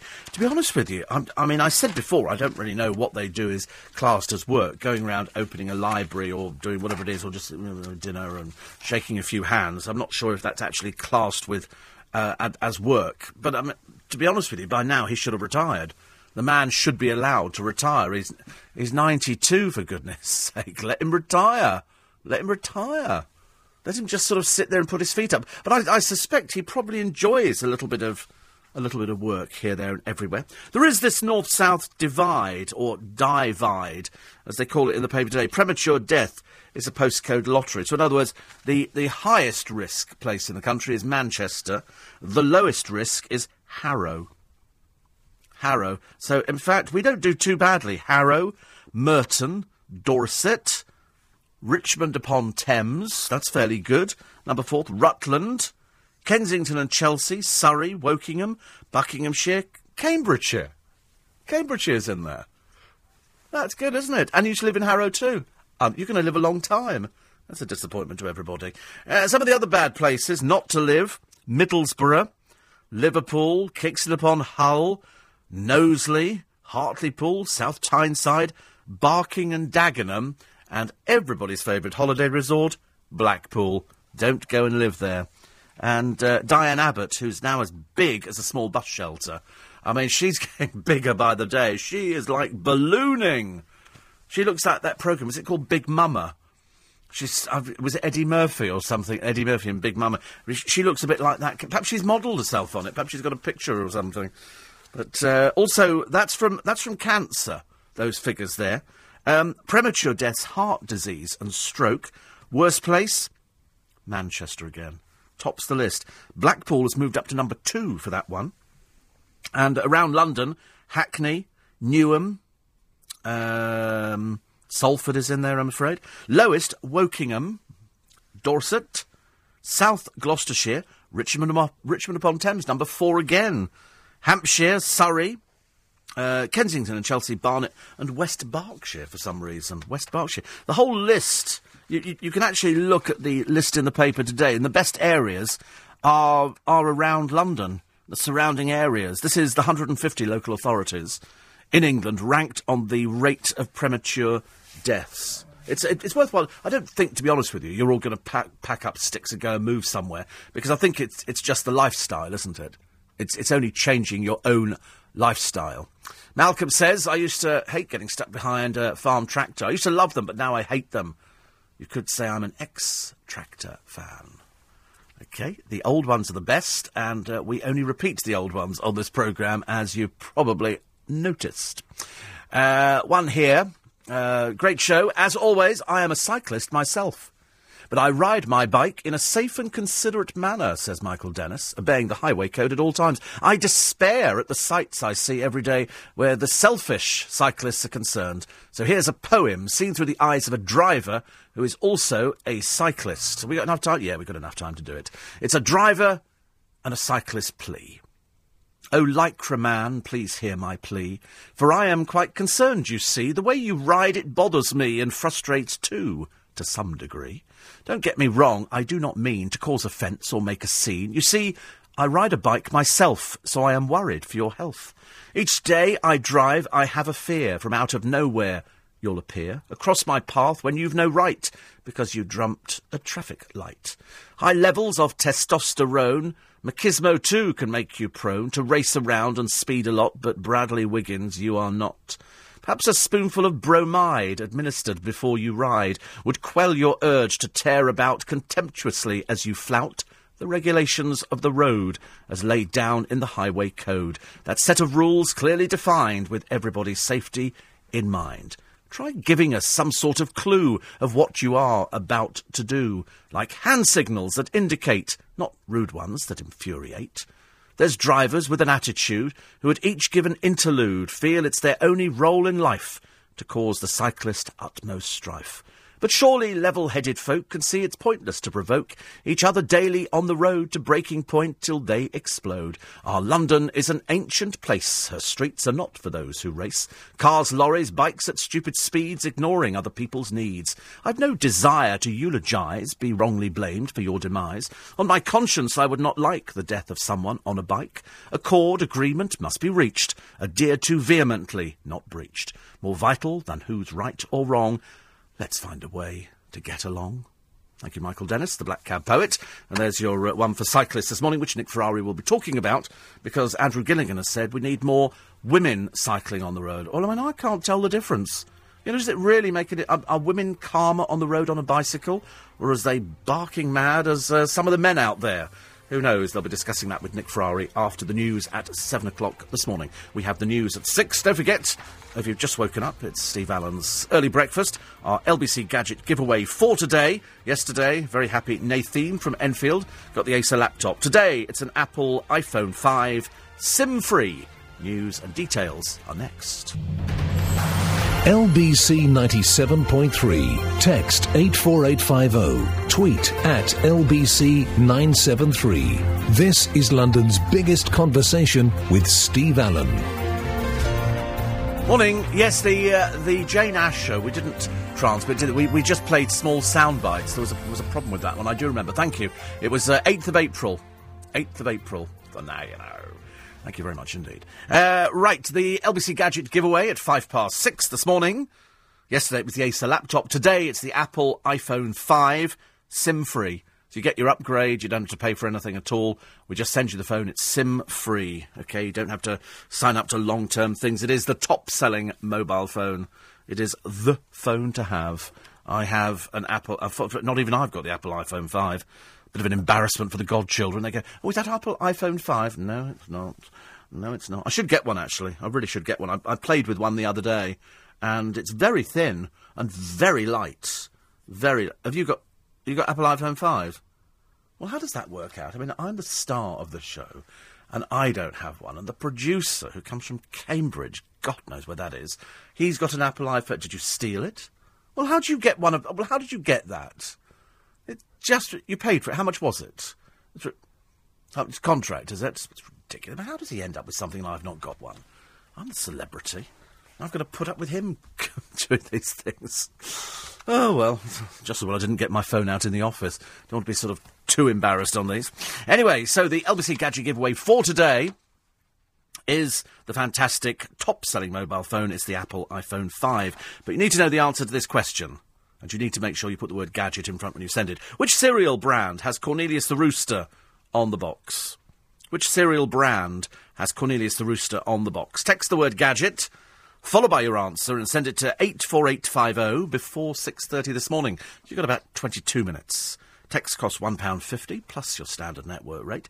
If you text after the closing time, you won't be entered but may still be charged. We're playing across the LBC network. Full terms and conditions online at lbc.co.uk.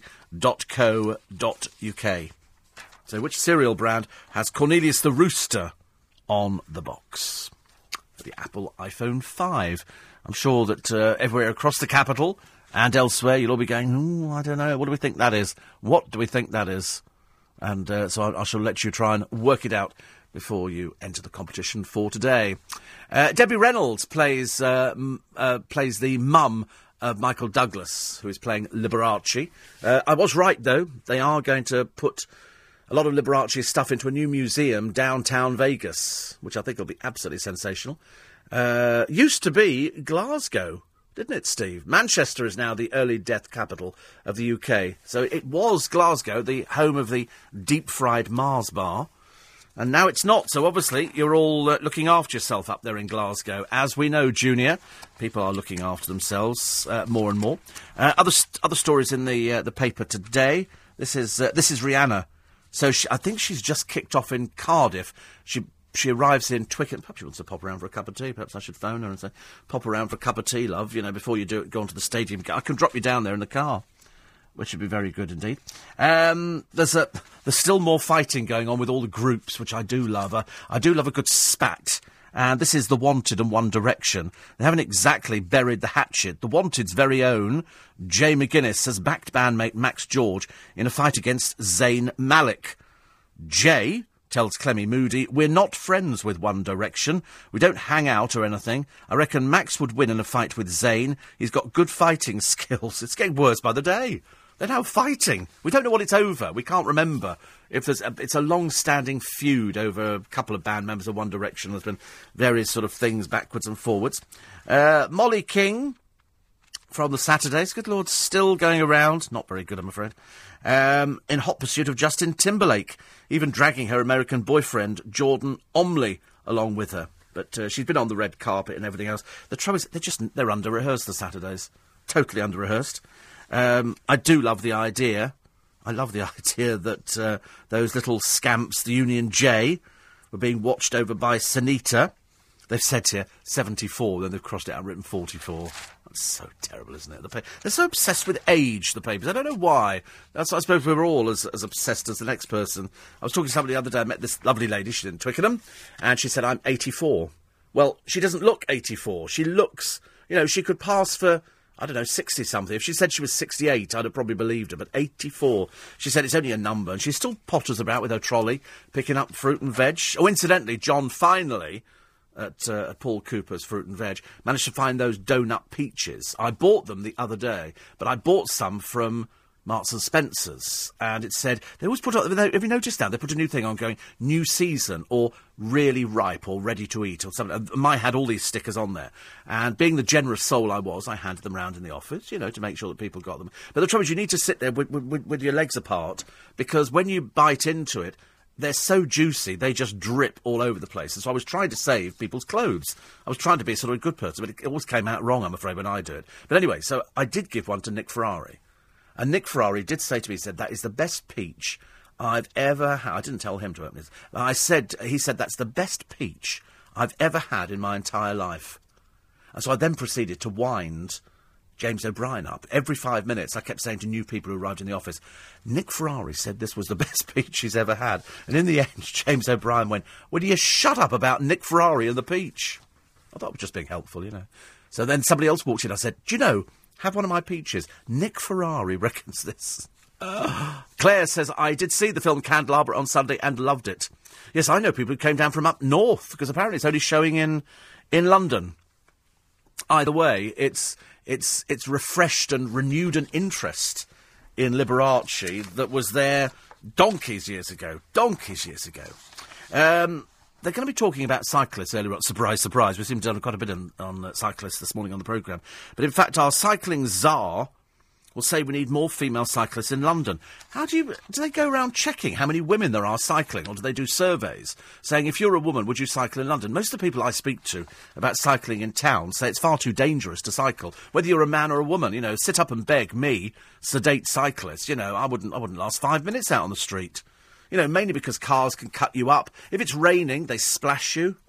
I mean, the, the, there's no fun being a cyclist. That's why I suppose most of them have got the go faster stripes and all that kind of stuff on there. But does it? I mean, I don't see that many women cycling, but only because specific. I'm not looking for women cycling. I'm just assuming it's a male thing.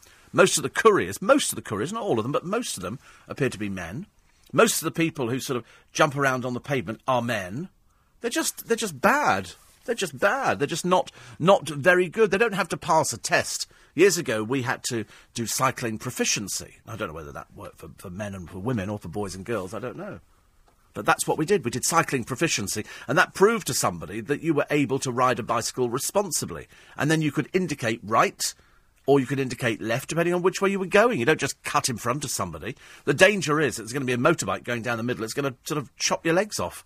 I don't know what the statistics are. I'm sure that Nick and the team will come up with statistics later on of exactly how many cyclists get injured every year or how many motorists. I bet he's going to have calls from motorists saying a cyclist went down the side of my car, took my wing mirror off, and that, that kind of stuff.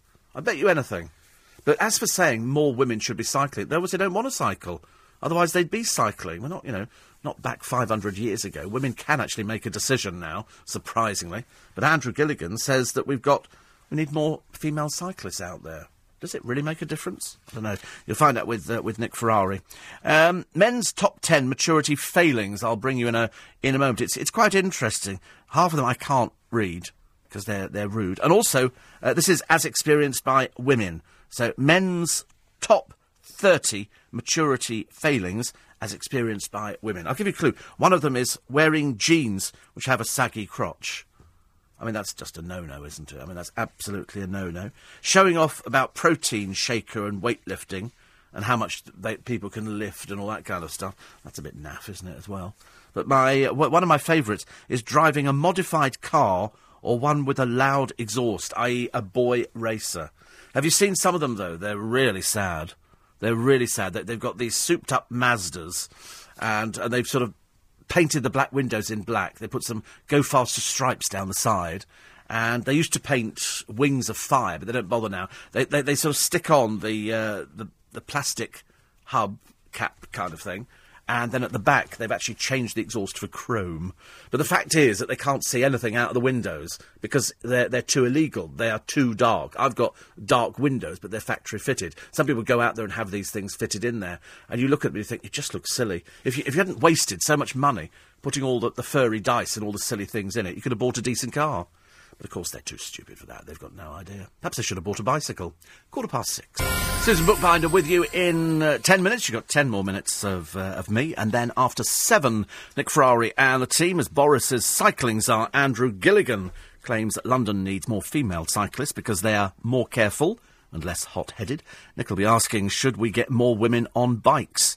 Plus all the latest on Prince Philip's condition, and our mother's given enough information about caesareans. All that, plus the full review of the day's newspapers with Nick and the team. Ben Preston, the editor of the Radio Times, is looking at the papers for this morning. I'll run through those front pages in a, in a moment. You've got ten minutes. No, you've got, you've got nine minutes left.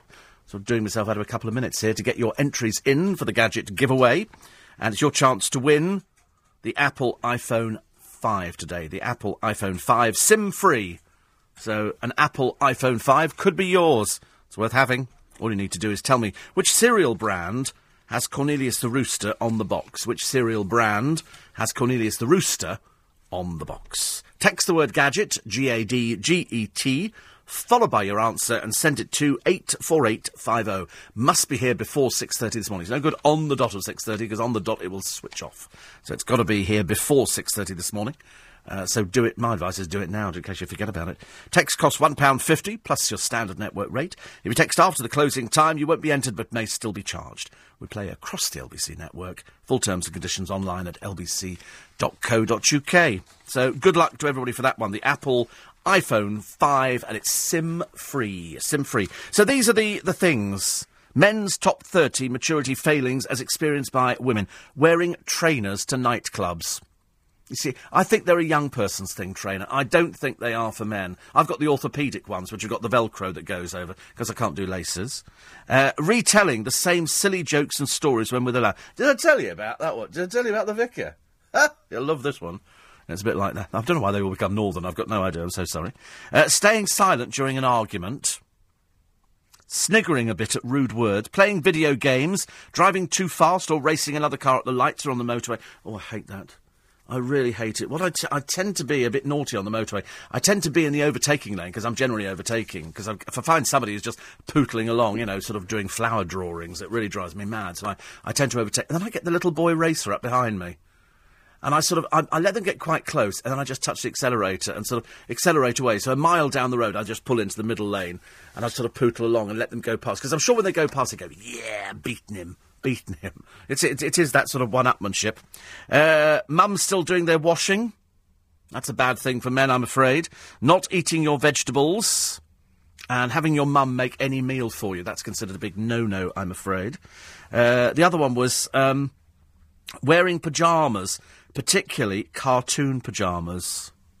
We went into where did we go the other day? Oh, the big Marks and Spencers in Oxford Street, and they had socks there, but they were um, uh, Waldorf and Statler or something from the Muppet Show on socks. And a friend of mine said, "Oh wow, they're so cool these socks." And I said, Who's going to see them? Who sees them? They're in your shoes. Unless you're going to sort of wear them on your ears or something like that. There's no point, is there? So we didn't buy them. It kind of worked out there would be, there would be no point at all, I'm afraid. Uh, John says, have you seen the, uh, the new TV adverts featuring talentless Tess Daly? Apparently, the producers called for her to do a simple 10 second dance at the beginning, but decided to scrub the idea after they found she still couldn't do it after eight years' practice. Because you're worth it. Was that is that is that her doing that one? I don't know. Is that the other one? Uh, Russell says I am. He's rude as well. He, he swears, which is, of course is bad news. I'm afraid. I'm sick and tired of this endless tirade of abuse against cyclists by you and many of your listeners whining on about cyclists jumping red lights. Listen, there are far too many traffic lights in London. Just replace them with mini roundabouts. Oh, there you go. You see, he jumps red lights. Lawbreaker, lawbreaker. Actually, I loved it when the police were down here. I told you before, Russell. I hope they caught you as well, because they stopped all the cyclists who jumped all the red lights, who thought that the red lights weren't there for them. They're just sort of so far up their own rear ends. You know, he said, if we had far more protected cycle lanes, well, why don't you pay for them? You pay for. Why should we pay for them? I pay a road fund licence. You don't pay anything. You don't have insurance. You've got nothing at all. Whining old Mary. Honestly, nothing worse than cyclists who whinge. Who whinge. Give us more this. Give us more that. Uh, Mark says, I'm a keen cyclist as opposed to sort of not being a keen cyclist. A few weeks ago, I had to do a sharp left turn on a narrow country lane. As I did it, I was confronted with a group of oncoming cyclists riding six abreast. No harm caused to me, but if it had been a car making the left turn, and even at low speed, they'd have been in trouble. No sympathy for them. Thank you very much indeed. You see, and that's a cyclist talking. Uh, Gloria says, "Were you jogging in Twickenham?" Don't be so ridiculous. Don't be so ridiculous. What are you on tablets or something? I sound like the sort of person who goes jogging. God in heaven, definitely not. Definitely not. We live in the countryside, says Manda. Southern England in a network of narrow lanes. At the weekend, we are swamped with cyclists riding two or three abreast at about 30 to 40 miles an hour around blind bends. They're untaxed, uninsured, self righteous, and aggressive. It's now got beyond a joke. Well, they're certainly untaxed, they're certainly uninsured. But is there any way of doing that? Is there any way of making sure that we can get them to uh, to get some insurance because they don't have anything at all. And you've heard how aggressive they are when you heard from uh, who was it, Russell, who's quite clearly one of those aggressive types. You know, I'm blooming well sick and tired of this endless tirade of abuse against cyclists. Well, of course you are, darling. Of course you are, because you're one of them. You're one of those people who jumps lights, put many roundabouts in. How stupid are you? Many roundabouts. Uh, Natalie says, a new listener here. How many years have I missed? Just one. She says, great to hear Swansea getting a few mentions because I holidayed there with my family every summer as a youngster and go down every so often with my own family. Go Freddie. And she says, how about cyclists being stopped if not wearing a helmet? You know, like us drivers should be without a seatbelt. Well, they do stop them. The police around here from Charing Cross, they have a blitz every so often at stopping cyclists. And they, uh, and they find them. And in fact, he had about three lined up the other day. I sort of went past and smiled, you know, as you do. Uh, 84850, Steve at LBC. Uh, Big Mummer is Martin Lawrence, not Eddie Murphy. Thank you very much indeed. It's the producer telling me the wrong information. No point asking him, he doesn't even know these things anyway. OK, you've got a couple of minutes left to get your entries in for the, uh, the great gadget giveaway for today. Uh, donut or flat peaches, says uh, Jackie. They sell them in my local farm shop. I agree, they're very nice. They're delicious. Nick Ferrari said it was the best peach he'd ever eaten in his entire life. How cool is that? Doesn't get any better, does it? Does not get any better. Uh, sadly, we're coming to the uh, the end of the programme, which means that you literally have only got about a minute and a half to get your entries in, to get your hands on the Apple iPhone 5 SIM free. Uh, Candelabra was made for US TV. I'm amazed it's being shown at cinemas. It is. Women have more sense, Steve, than to ride in London. And uh, did you have a look, Steve, at Apple's iOS 7 presentation? You'll love it. Take a look on the Apple website.